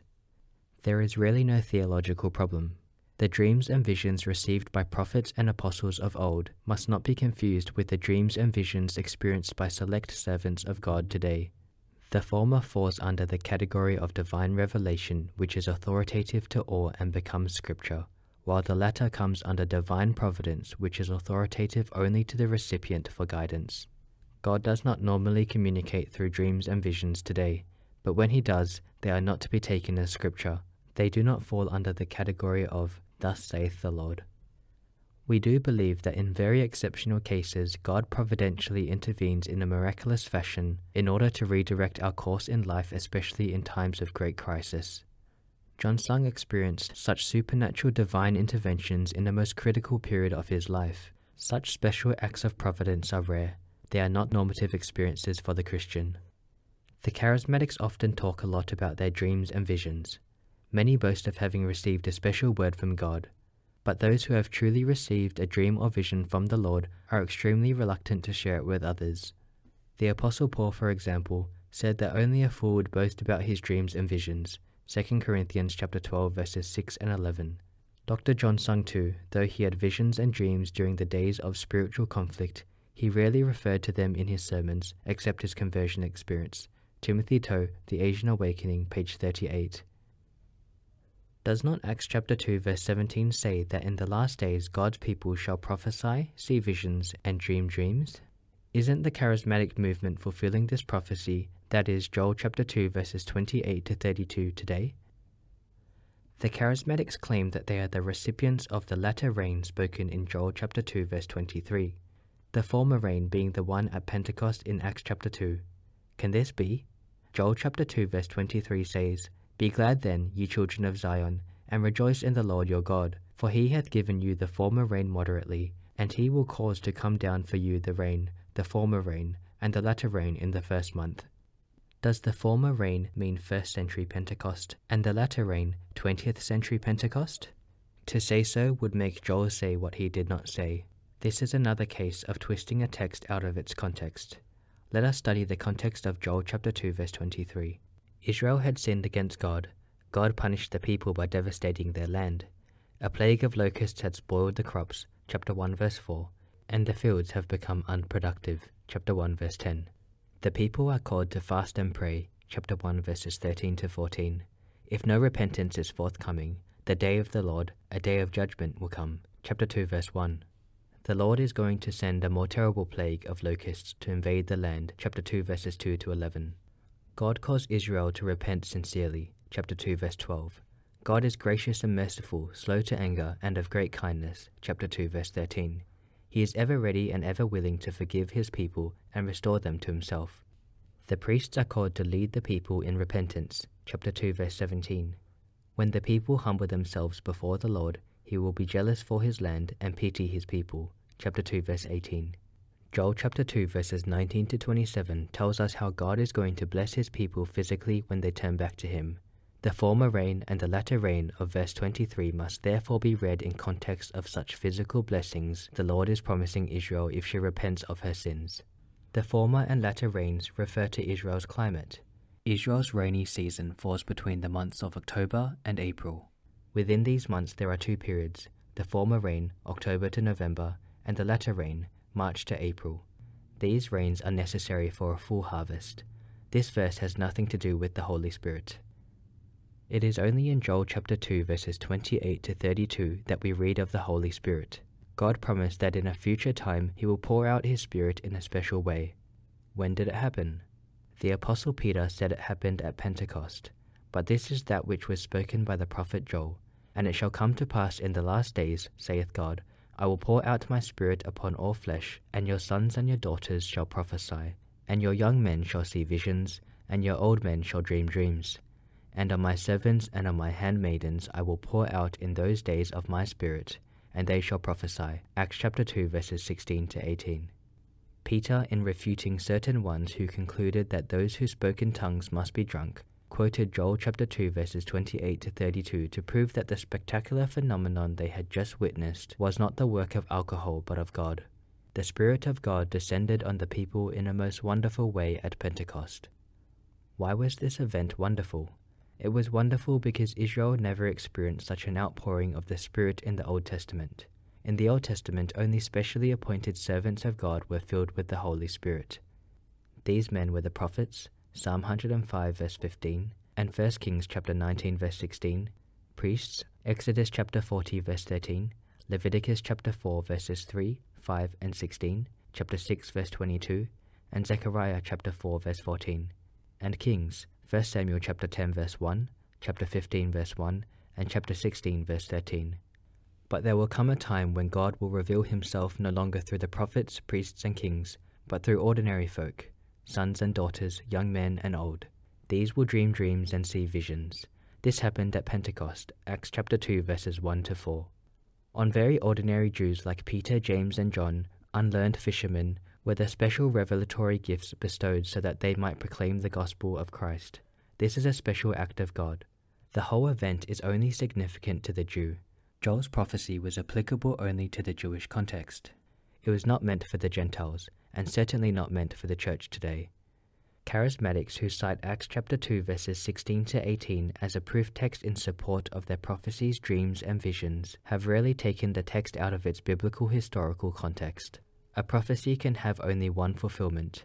According to Peter, Joel's prophecy was fulfilled in AD 30 at Pentecost. It is not fulfilled again today in the charismatic movement. Are there two kinds of prophecies in Scripture, one that is totally infallible and applicable to all, and another that is fallible and applicable only to some? The charismatics say that there are two types of prophecies, one infallible, the other fallible. It is also advocated that the prophecies God gives today belong not to the first but second type, that is, fallible prophecies. Is this correct? Let it be known that it is very wrong to say that prophecies from God can contain errors. All God given prophecies by virtue of their origin must be infallible. God does not make mistakes. The prophecy of Agabus in Acts chapter 21, verses 10 to 11, has been cited as an example of a fallible prophecy. And as we tarried there many days, there came down from Judea a certain prophet named Agabus. And when he was come unto us, he took Paul's girdle, and bound his own hands and feet, and said, Thus saith the Holy Ghost, So shall the Jews at Jerusalem bind the man that owneth this girdle, and shall deliver him into the hands of the Gentiles. In this account, we find the prophet Agabus telling Paul that he would soon be bound by the Jews in Jerusalem and be handed over to the Romans. Did this happen? It happened exactly as Agabus had said, verses 27 to 36. And when the seven days were almost ended, the Jews which were of Asia, when they saw him in the temple, stirred up all the people and laid hands on him, crying out, Men of Israel, help! This is the man that teacheth all men everywhere against the people and the law and this place, and further brought Greeks also into the temple, and hath polluted this holy place. For they had seen before with him in the city Trophimus an Ephesian, whom they supposed that Paul had brought into the temple. And all the city was moved, and the people ran together, and they took Paul, and drew him out of the temple, and forthwith the doors were shut. And as they went about to kill him, tidings came unto the chief captain of the band, that all Jerusalem was in an uproar who immediately took soldiers and centurions, and ran down unto them, and when they saw the chief captain and the soldiers, they left beating of Paul. Then the chief captain came near, and took him, and commanded him to be bound with two chains, and demanded who he was, and what he had done. And some cried one thing, some another, among the multitude, and when he could not know the certainty for the tumult, he commanded him to be carried into the castle. And when he came upon the stairs, so it was, that he was borne of the soldiers for the violence of the people. For the multitude of the people followed after, crying, Away with him. Acts chapter 21, verses 27 to 36. There was no error whatsoever in the prophecy. Then why do certain charismatics say that the prophecy was fallible? They come to this conclusion because Paul chose to disobey the prophecy, verses 13 to 14. Then Paul answered, What mean ye to weep and to break mine heart? For I am ready not to be bound only, but also to die at Jerusalem for the name of the Lord Jesus. And when he would not be persuaded, we ceased, saying, The will of the Lord be done. Did Paul really disobey the word from God through Agabus? Definitely not. In the first place, there was nothing for Paul to disobey. Agabus merely predicted what would happen. The prophecy did not include a command from God telling Paul not to go to Jerusalem. It was not the Lord who forbade Paul from going to Jerusalem, but his friends, Verse 12 And when we heard these things, both we and they of that place besought him not to go up to Jerusalem. This was only natural since they were concerned for Paul's safety. When Paul insisted on going to Jerusalem, testifying that he was ready to die there, they realized it must be God's will, and said, The will of the Lord be done. Verse 14. Indeed, it was God's will for Paul to go through this trial in Jerusalem. Therefore, there is no such thing as a fallible prophecy. God makes no mistakes. The only fallible prophecies are those that come from false prophets. Many so called prophecies today are proven to be erroneous because they come from none other than false prophets. Beware. Chapter 8 Questions about Satan, Demons, and Spiritual Warfare. Who is Satan and what are demons? Satan, in Hebrew, accuser, was originally called Lucifer, in Latin, light bearer, Isaiah chapter 14, verse 12. He was created by God and was beautiful and morally perfect in the beginning. Ezekiel chapter 12 verse 13. God made him a high-ranking angel with other angels under his charge, Ezekiel chapter 28 verses 12 to 14. But he became proud and rebelled against God. Isaiah chapter 14 verses 13 to 14, Ezekiel chapter 28 verses 15 to 16, and 1 Timothy chapter 3 verse 6. In his rebellion a third of the angels followed him. Revelations chapter 12 verse 4. God cast all of them out of heaven. Isaiah chapter 14 verse 15 and Revelations chapter 12 verse 7. Satan is also called the devil. Revelations chapter 12 verse 9, and the angels that fell with him are called demons. Matthew chapter 25 verse 41 and Ephesians chapter 6 verse 12. There is one devil but many demons. Satan is a murderer and a deceiver. John chapter 8 verse 44, 1 Peter chapter 5 verse 8, and Revelations chapter 12 verse 9. His goal is to oppose God and his people and to destroy as many human lives as possible by blinding them to the gospel. Revelations chapter 12 verses 1 to 10, 1 Peter chapter 5 verse 8, John chapter 8 verse 44, and 2 Corinthians chapter 4 verse 4. Satan and his cohorts will be defeated by Christ and his saints and will finally be cast into the lake of fire to be tormented forever and ever. Revelations chapter 16 verses 13 to 14, chapter 19 verses 11 to 21, and chapter 20 verse 10. What is demon possession? Demon possession, as the term implies, refers to a person whose body has been invaded and inhabited by a demon. Such a person is commonly described in the Bible as one who is demonized. In Greek, daimonizomai. In KJV, the Greek daimonizomai is mostly translated possessed with a devil. Matthew chapter 4 verse 24, chapter 8 verses 16, 28 and 33, chapter 9 verse 32, chapter 12 verse 12, and chapter 15 verse 22. Mark chapter 1 verse 32, Luke chapter 8 verse 36, and John chapter 10 verse 21. The one who is demonized is also described as having or possessing a demon or an unclean spirit. Mark chapter 5 verse 15, chapter 7 verse 25, chapter 9 verse 17, Luke chapter 4 verse 33, chapter 8 verse 27, Acts chapter 8 verse 7, chapter 16 verse 16, and chapter 19 verse 13. When a person is demonized, he is under the full control of the evil spirit that has inhabited him. He is not able to resist doing the will of the evil spirit. The demon can speak through him, Matthew chapter 8 verses 29 and 31, and Mark chapter 5 verses 7 to 10, cause him to be blind, deaf, or dumb, Matthew chapter 12 verse 22, empower him with a superhuman strength, Mark chapter 5 verse 3 to 4, cause him to go about naked, Mark chapter 5 verse 15, cause him to hurt himself physically, Mark chapter 5 verse 5, or make him insane, Luke chapter 8 verse 35. The demonized man is totally at the mercy of the evil spirit. What is demon casting? Demon casting is the act of expelling an evil spirit from a person in the name of Christ. In the Bible, we find both Jesus and his apostles casting demons out of people. Matthew chapter 4 verse 24, chapter 8 verse 16, Mark chapter 1 verses 32 to 34, Luke chapter 4 verse 41, Acts chapter 8 verses 6 to 7, and chapter 16 verses 16 to 18. When Jesus commanded the demons to leave the person, they did so immediately. The apostles had the power to cast out demons too, but they had to do so in the name of Jesus. Jesus said, In my name shall they cast out devils. Mark chapter 16 verse 17. Exorcism is one of the main features of the charismatic movement. The charismatics call it a deliverance ministry or spiritual warfare. This is usually done through the laying on of hands and by invoking the name of Christ. Church members, family, and friends are often enlisted to help cast out the demons. They would be told to read the scriptures aloud, pray in tongues, or sing hymns and choruses. As a young Christian who did not know better, I was involved in a few of these sessions. As I observed the proceedings, several questions were raised in my mind. Why did not the demons leave immediately when they were commanded to do so?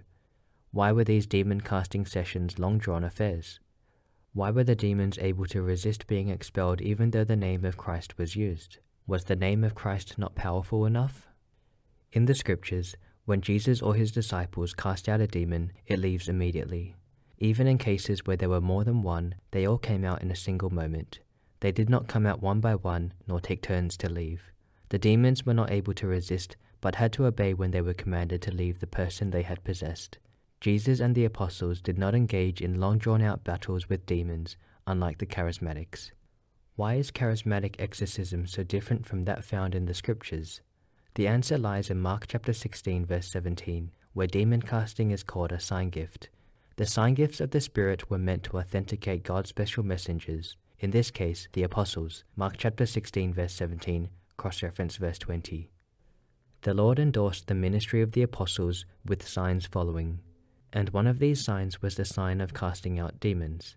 The same word, signs, semeia in Greek, in Mark chapter 16 verse 17 is also used in Acts chapter 5 verse 12 to refer to the gift of casting out demons, verse 16, among other spectacular gifts, verses 14 to 15.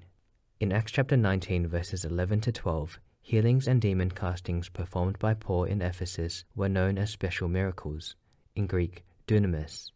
Paul in 2 Corinthians chapter 12 verse 12 called these wonderful works mighty deeds, dunamesin, and signs of an apostle. Clearly, the gift of casting out demons was a sign gift bestowed upon the apostles to authenticate their ministry. So when the apostles passed away, the gift went with them. God no longer empowers his people with the gift of demon casting. That is why charismatics who perform exorcisms today are not only ineffective, but are also using the name of Christ in vain. Cross reference Exodus chapter 20, verse 7. If the gift of demon casting was given only to the twelve, that is, apostles, for authentication, then how about the seventy who also had the ability to cast out demons? In Luke chapter 9, verses 1 to 6, we read of Jesus sending out the twelve to preach the gospel and heal the sick.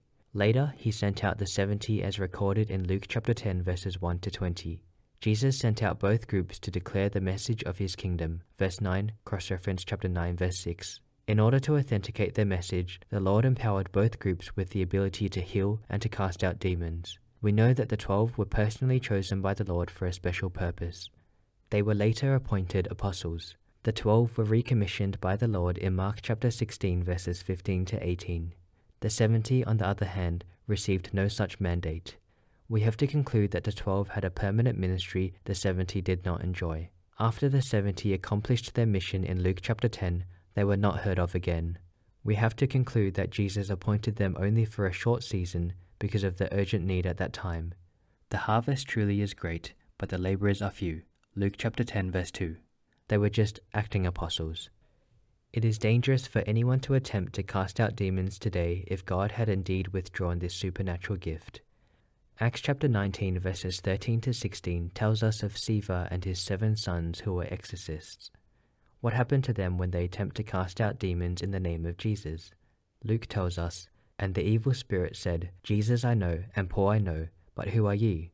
And the man in whom the evil spirit was leaped on them, and overcame them, and prevailed against them, so that they fled out of that house naked and wounded. Casting out demons today is dangerous business. Stay clear. If the supernatural gift of casting out demons is no longer given, how then can Christians help those who are demon possessed? We help those who are under the bondage and control of demons in the same way we help those who are under the bondage and control of sin and unbelief. Preach the gospel and pray for them. Only the gospel of Christ can break Satan's fetters. Paul said, For I am not ashamed of the gospel of Christ, for it is the power of God unto salvation to every one that believeth, to the Jew first, and also to the Greek. Romans chapter 1 verse 16. The gospel of Christ is the power of God unto salvation, and this salvation includes deliverance from demonic possession and control. The gospel is most powerful to deliver a person not only from sin, but also from Satan.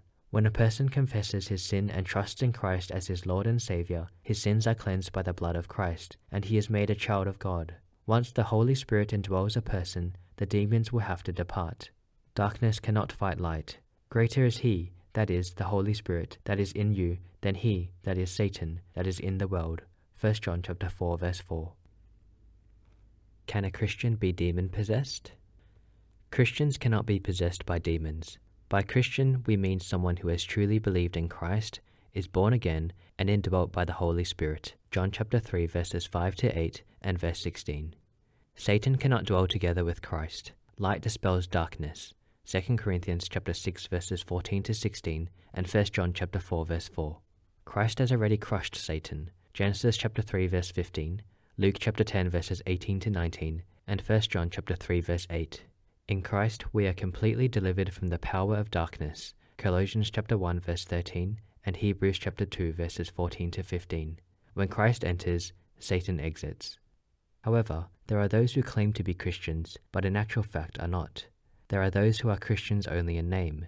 They may profess Christ, but were never possessed by him. These are vulnerable to demonic possession like unbelievers. A biblical example of such a person is Judas Iscariot. He appeared to be a disciple of Christ, but in actual fact was never truly saved. Judas was indeed possessed by Satan. The Apostle John tells us what happened to Judas that night. Jesus was troubled in spirit and testified and said, Verily, verily, I say unto you, that one of you shall betray me. He it is to whom I shall give a sop when I have dipped it. And when he had dipped the sop, he gave it to Judas Iscariot the son of Simon. And after the sop Satan entered into him. Then said Jesus unto him, That thou doest do quickly. John chapter 13, verses 21, 26, and 27. We can certainly conclude that so called Christians who are demon possessed are still unregenerate. They need to receive Christ as their Lord and Savior if they are to be delivered from this bondage. Can Christians be influenced by Satan? Yes, Christians can be influenced by Satan and his demons to do their bidding and to sin against God. That is why Paul exhorted every Christian, Put on the whole armour of God, that ye may be able to stand against the wiles of the devil. For we wrestle not against flesh and blood, but against principalities, against powers, against the rulers of the darkness of this world, against spiritual wickedness in high places. Wherefore, take unto you the whole armour of God, that ye may be able to withstand in the evil day, and having done all, to stand. Peter likewise warned, Be sober, be vigilant, because your adversary the devil, as a roaring lion, walketh about, seeking whom he may devour. 1 Peter chapter 5 verse 8. Peter must be speaking from experience. He must have recalled how he fell into Satan's trap when he dissuaded the Lord from going to the cross. Jesus had to rebuke Peter, Get thee behind me, Satan, for thou savorest not the things that be of God, but the things that be of men. Mark chapter 8 verse 33. Satan did not possess Peter for sure, else the Lord would have cast the devil out of Peter. But Peter was certainly influenced by Satan to hinder God's plan of salvation. Jesus, looking at Peter, rebuked Satan because he knew that Satan was behind it all. Satan can tempt us to sin when we let our guard down. We need to be ever alert, lest Satan should get an advantage of us, for we are not ignorant of his devices. 2 Corinthians chapter 2 verse 11. Submit yourselves therefore to God, resist the devil, and he will flee from you. James chapter 4 verse 7. Can physical illnesses be due to demonic possession or oppression? The charismatics teach that most physical illnesses are due to demonic possession. For healing to take place, the demon must be cast out. Is this true? It is not true to say that most or even many illnesses are due to demonic spirits. Most physical ailments are a result of natural causes. For such ailments, we go to the medical doctor for treatment. However, we do find in Scripture people whose illnesses are due to demonic possession. See Matthew chapter 4 verse 24, chapter 8 verses 16 to 17, chapter 9 verses 32 to 33, chapter 12 verse 22, chapter 15 verses 21 to 28, and chapter 17 verses 14 to 18. Mark chapter 1 verses 32 to 34, chapter 9 verses 25, Luke chapter 8 verse 2, and chapter 13 verses 10 to 17. In such cases, medical doctors offer no help. Only Jesus, the spiritual doctor, can help. In the passages mentioned above, we note that those demonically afflicted with physical illness were unbelievers. The physical illnesses from which a Christian may suffer cannot be due to demon possession because a Christian cannot be demon possessed. There is no case in Scripture of a believer being healed by exorcism. We do, however, find believers being afflicted with physical illnesses that are attributed to Satan and his demons. These illnesses are not due to demonic possession, but to demonic oppression. The believers are not internally, but externally afflicted. Job is an example. God gave Satan permission to test Job's faith. Job chapter 1 verse 12. Satan would not have been able to touch Job if God had not given the go ahead. This shows that Satan has no control over us unless God allows it. Satan cannot afflict us at will, and he certainly cannot possess us. Does the Bible give Christians the right to verbally abuse Satan?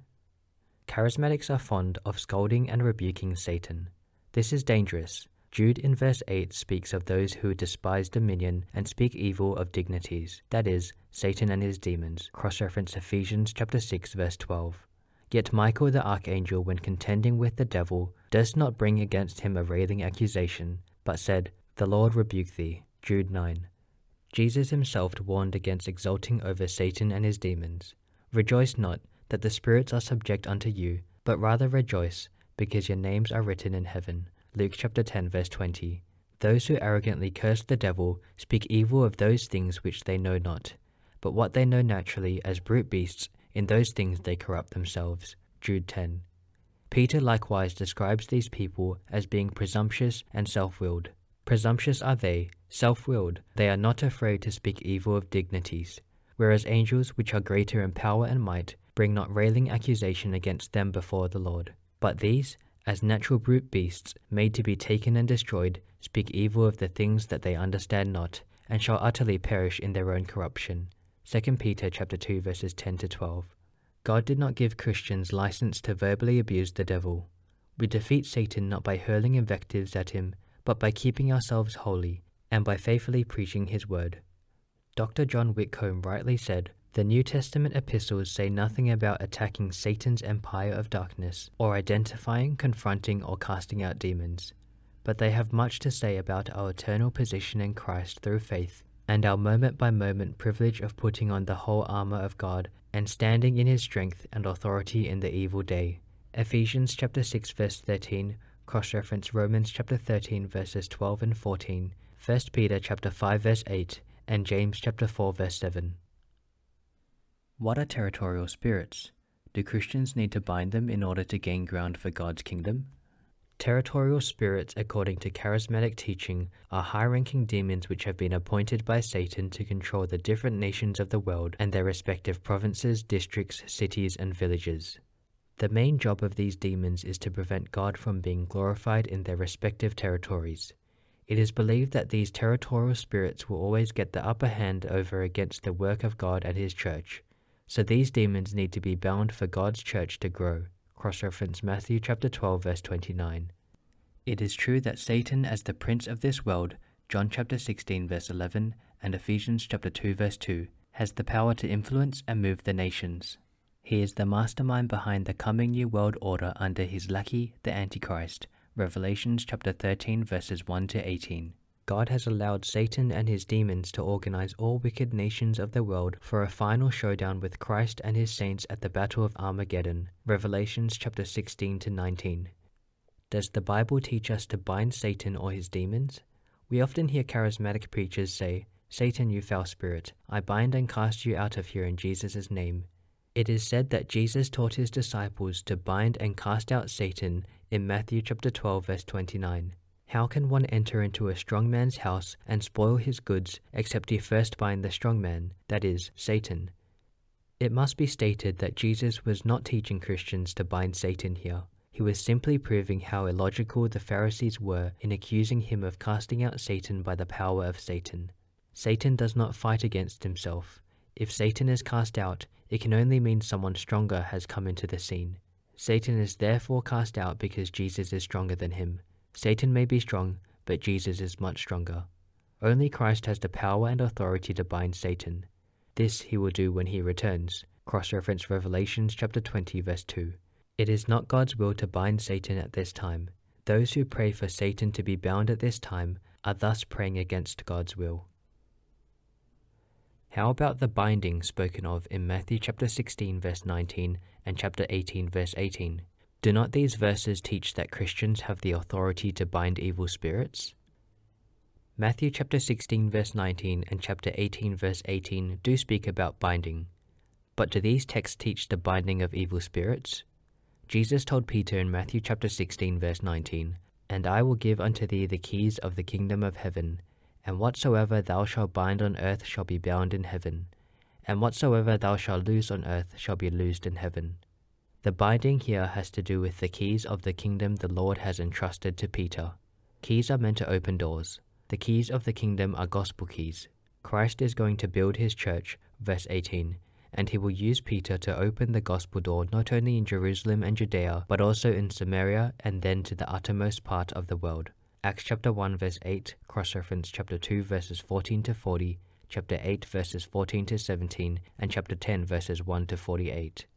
Peter was at the scene each time the gospel broke new ground as recorded in the Acts of the Apostles.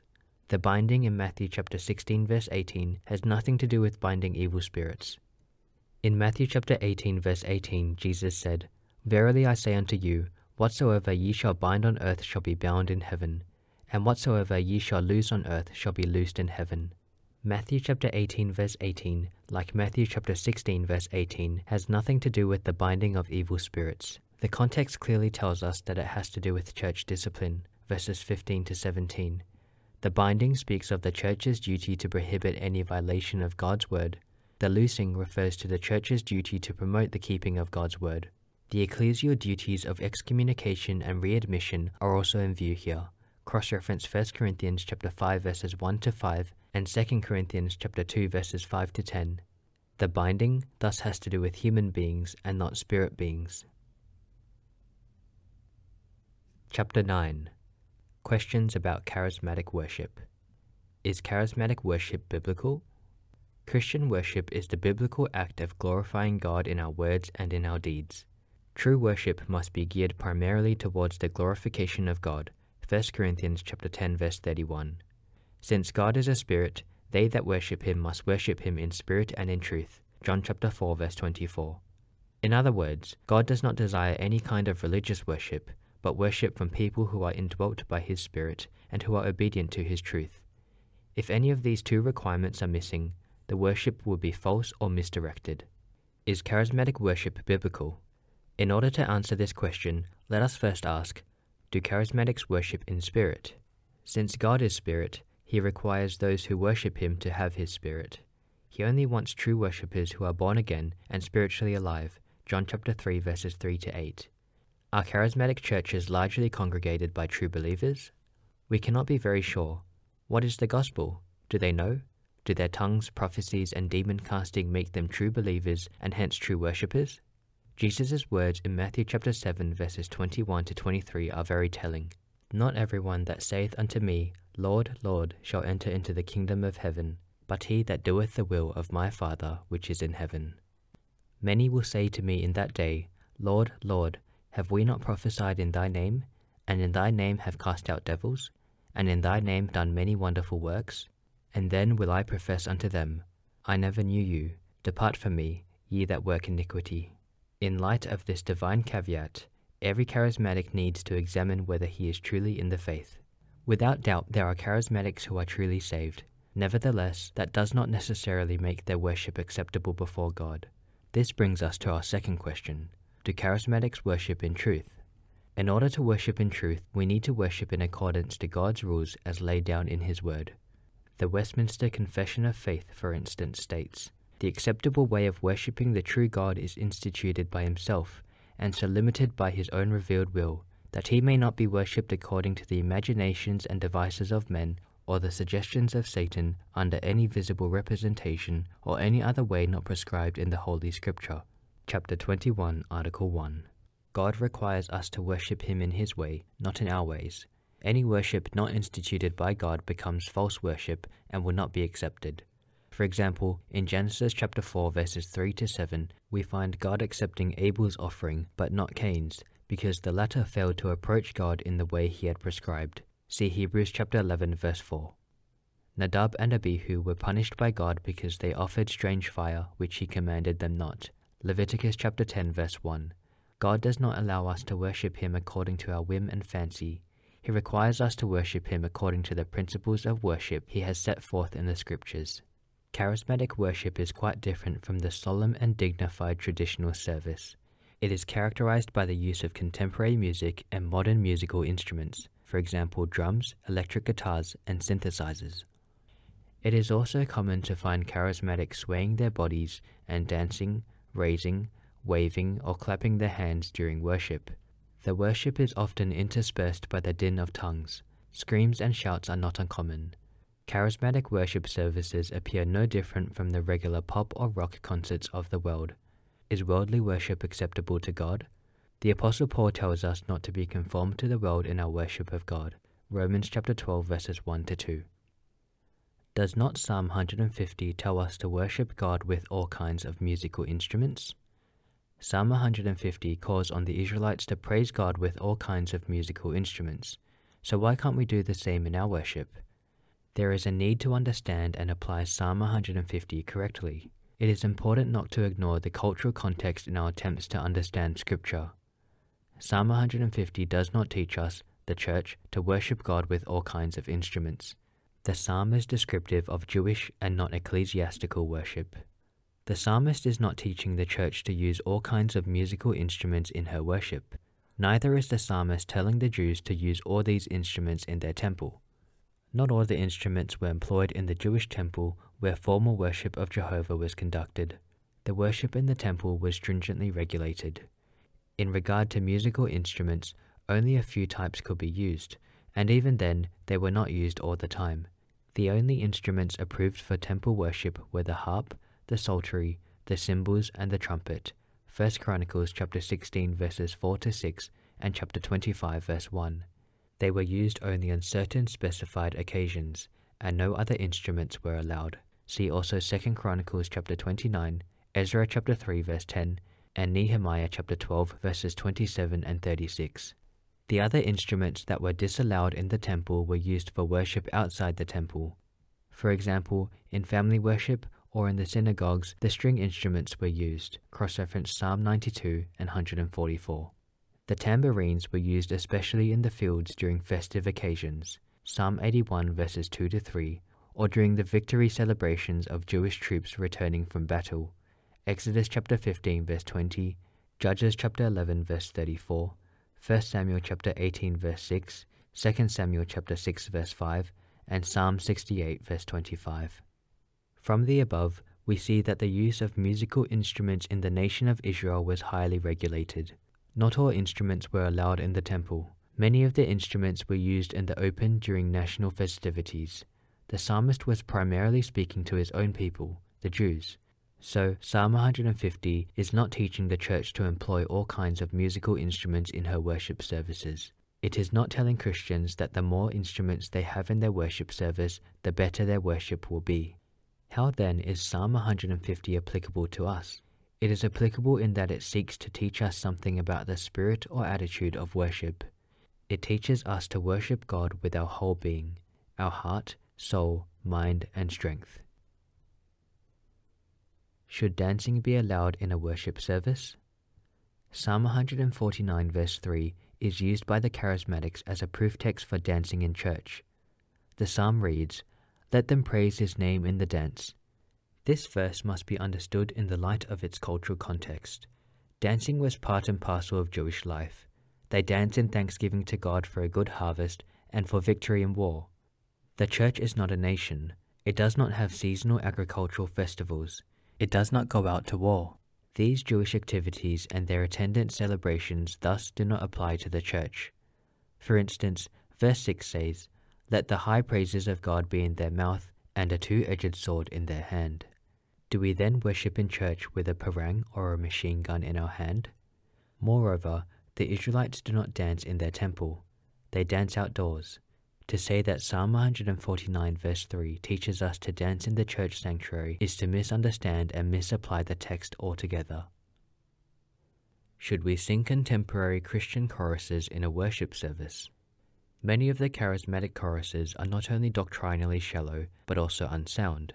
Love is a popular theme in charismatic choruses, yet the love is more like that of Hollywood than of Holy Writ. The pop, rock, and jazz tunes arouse not reverent filial emotions, but worldly, sensual ones. Choruses in and of themselves are not wrong, but for choruses to be acceptable, they need to be 1. sound in doctrine, and 2. reverent in tune.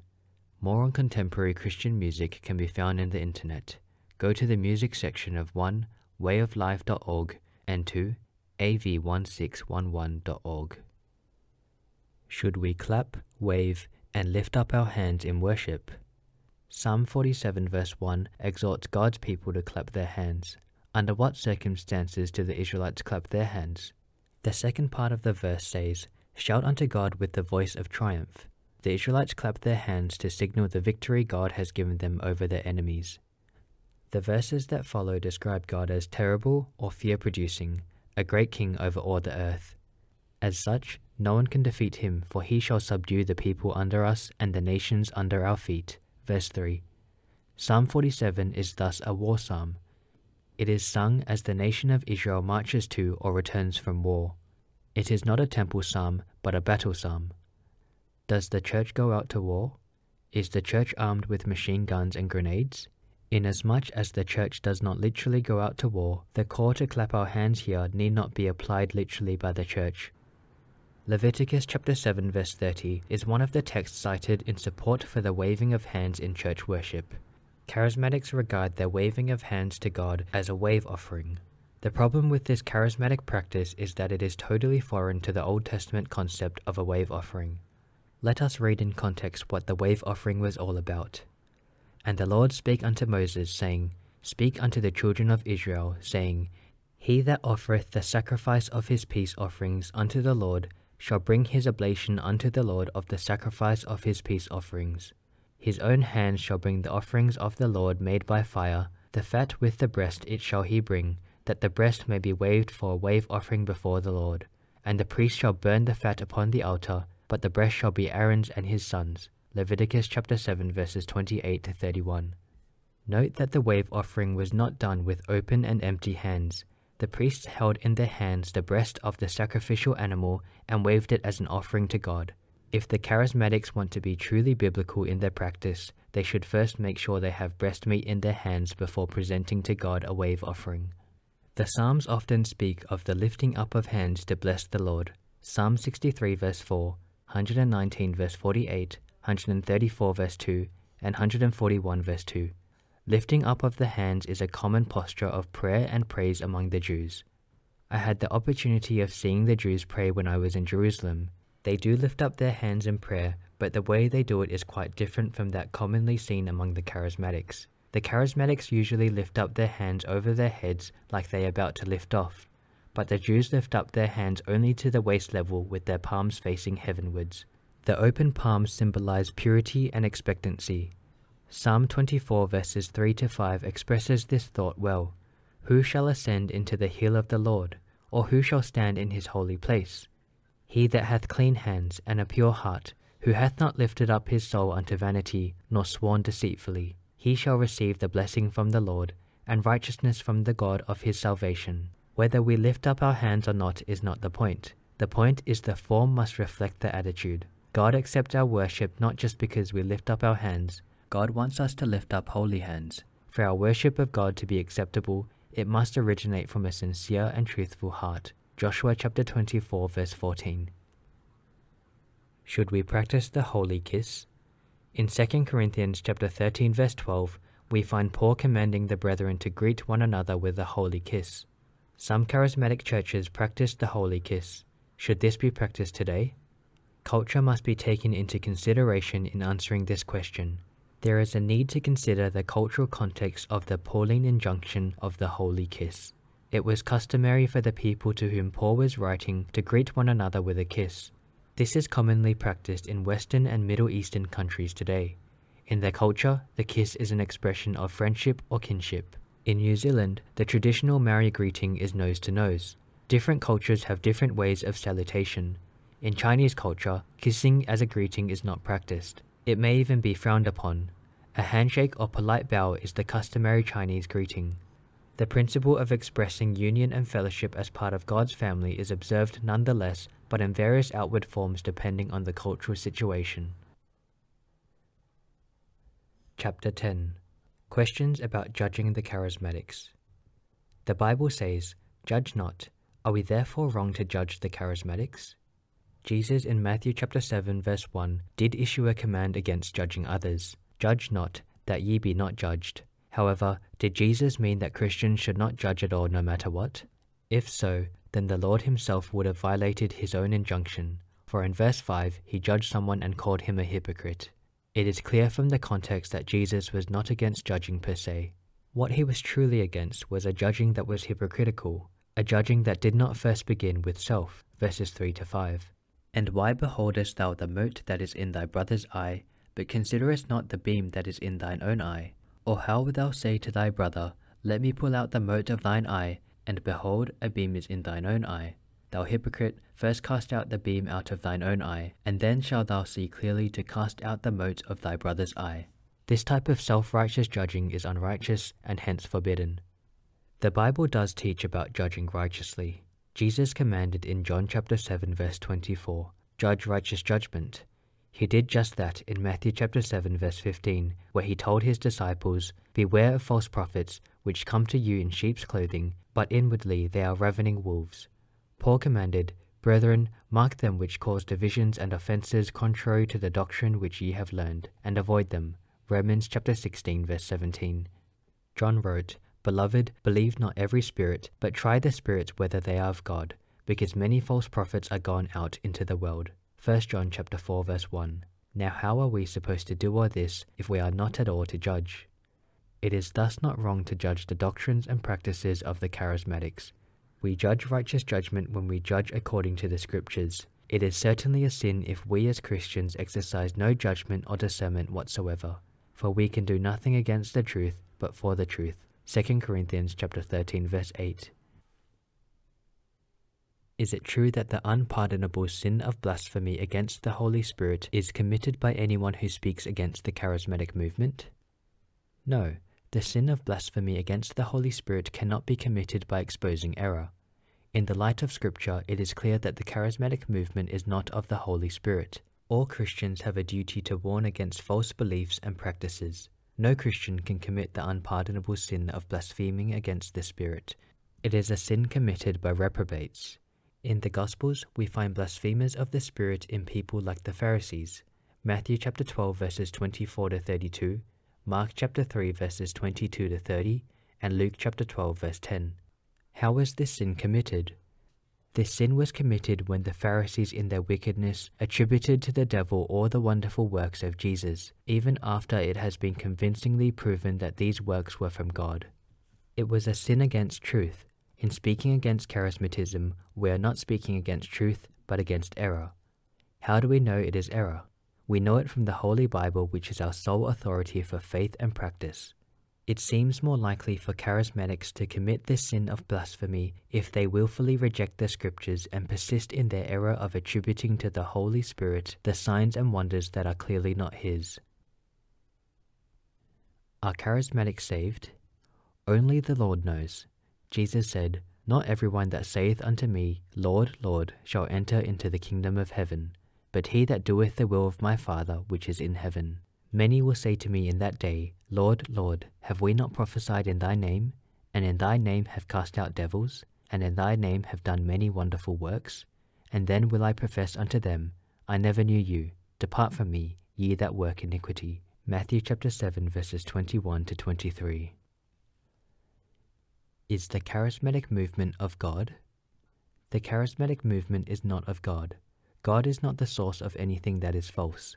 Apart from all its unbiblical doctrines and practices, one thing that rings loud and clear that charismatism cannot be of God is its ecumenism. The charismatic movement is the catalyst in bringing about a reunion of the Protestant and Roman Catholic churches. Michael Harper, in his book Three Sisters, describes the charismatic movement as the bridge builder. There are three sisters Roma, Evangel, and Charisma. Roma and Evangel are at odds with each other, and Charisma is trying to patch them up. Bishop Moses Tay of the Anglican Church in Singapore, in support of charismatism and ecumenism, has described the role of charisma well. In many instances, the charismatic movement has brought a fresh and deeper unity between Anglicans and Roman Catholics, and has broken down denominational, social, cultural, and other barriers. The Charismatic Movement, A Way or the Way of Renewal, The Curia, January 1988 edition, Chapter 7. Former Roman Catholic priest Bartholomew F. Brewer has rightly observed the charismatic movement is being used worldwide by the leaders of the ecumenical movement for what are questionable purposes to say the least. The two movements have been channeled into the same furrow. Why? Because many charismatics and ecumenical leaders claim that through the Holy Spirit the differences between denominations disappear and become meaningless. The present ecumenical movement toward a super one world church is gaining tremendous momentum from the charismatic movement, and the so called inspired teachings of the charismatics are being cited as revelations from God to support the super one world church. B. F. Brewer, and Alfred W. Furrell. Pilgrimage from Rome, Greenville, SC, Bob Jones University Press, 1982, page 111. Charisma may have good intentions, but what she is doing is clearly not from the Lord and contrary to his word. God is against the unequal yoke. 2 Corinthians chapter 6 verse 14 to chapter 7 verse 1. Let us not repeat the sin of the Israelites who instead of worshipping the living and true God lusted after the gods of Egypt. The 16th century Protestant Reformation was a work of God. Just as Israel was delivered from the bondage of Egypt, the Church was delivered from the darkness of Rome. A return to Egypt or to Rome is as good as telling God that he had made a mistake in saving his people. It is a very grievous sin to accuse God of making a mistake. The Israelites did just that, and they suffered a terrible judgment for it. Numbers chapter 13 to 14. Let us take heed to this biblical warning. Wherefore, as the Holy Ghost saith, Today, if you will hear his voice, harden not your hearts, as in the provocation in the day of the temptation in the wilderness, when your fathers tempted me, proved me, and saw my works forty years. Wherefore I was grieved with that generation, and said, they do always err in their heart, and they have not known my ways. So I swear in my wrath, they shall not enter into my rest. Take heed, brethren, lest there be in any of you an evil heart of unbelief in departing from the living God. But exhort one another daily, while it is called today, lest any of you be hardened through the deceitfulness of sin. For we are made partakers of Christ if we hold the beginning of our confidence steadfast unto the end. While it is said, Today, if you will hear his voice, harden not your hearts, as in the provocation. For some, when they had heard, did provoke, howbeit not all that came out of Egypt by Moses. But with whom was he grieved forty years? Was it not with them that had sinned, whose carcasses fell in the wilderness? And to whom sware he that they should not enter into his rest, but to them that believed not? So we see that they could not enter in because of unbelief. Let us therefore fear, lest, a promise being left us of entering into his rest, any of you should seem to come short of it. Hebrews chapter 3 verse 7 to chapter 4 verse 1. Let us therefore steer clear of the errors of charismatism and ecumenism.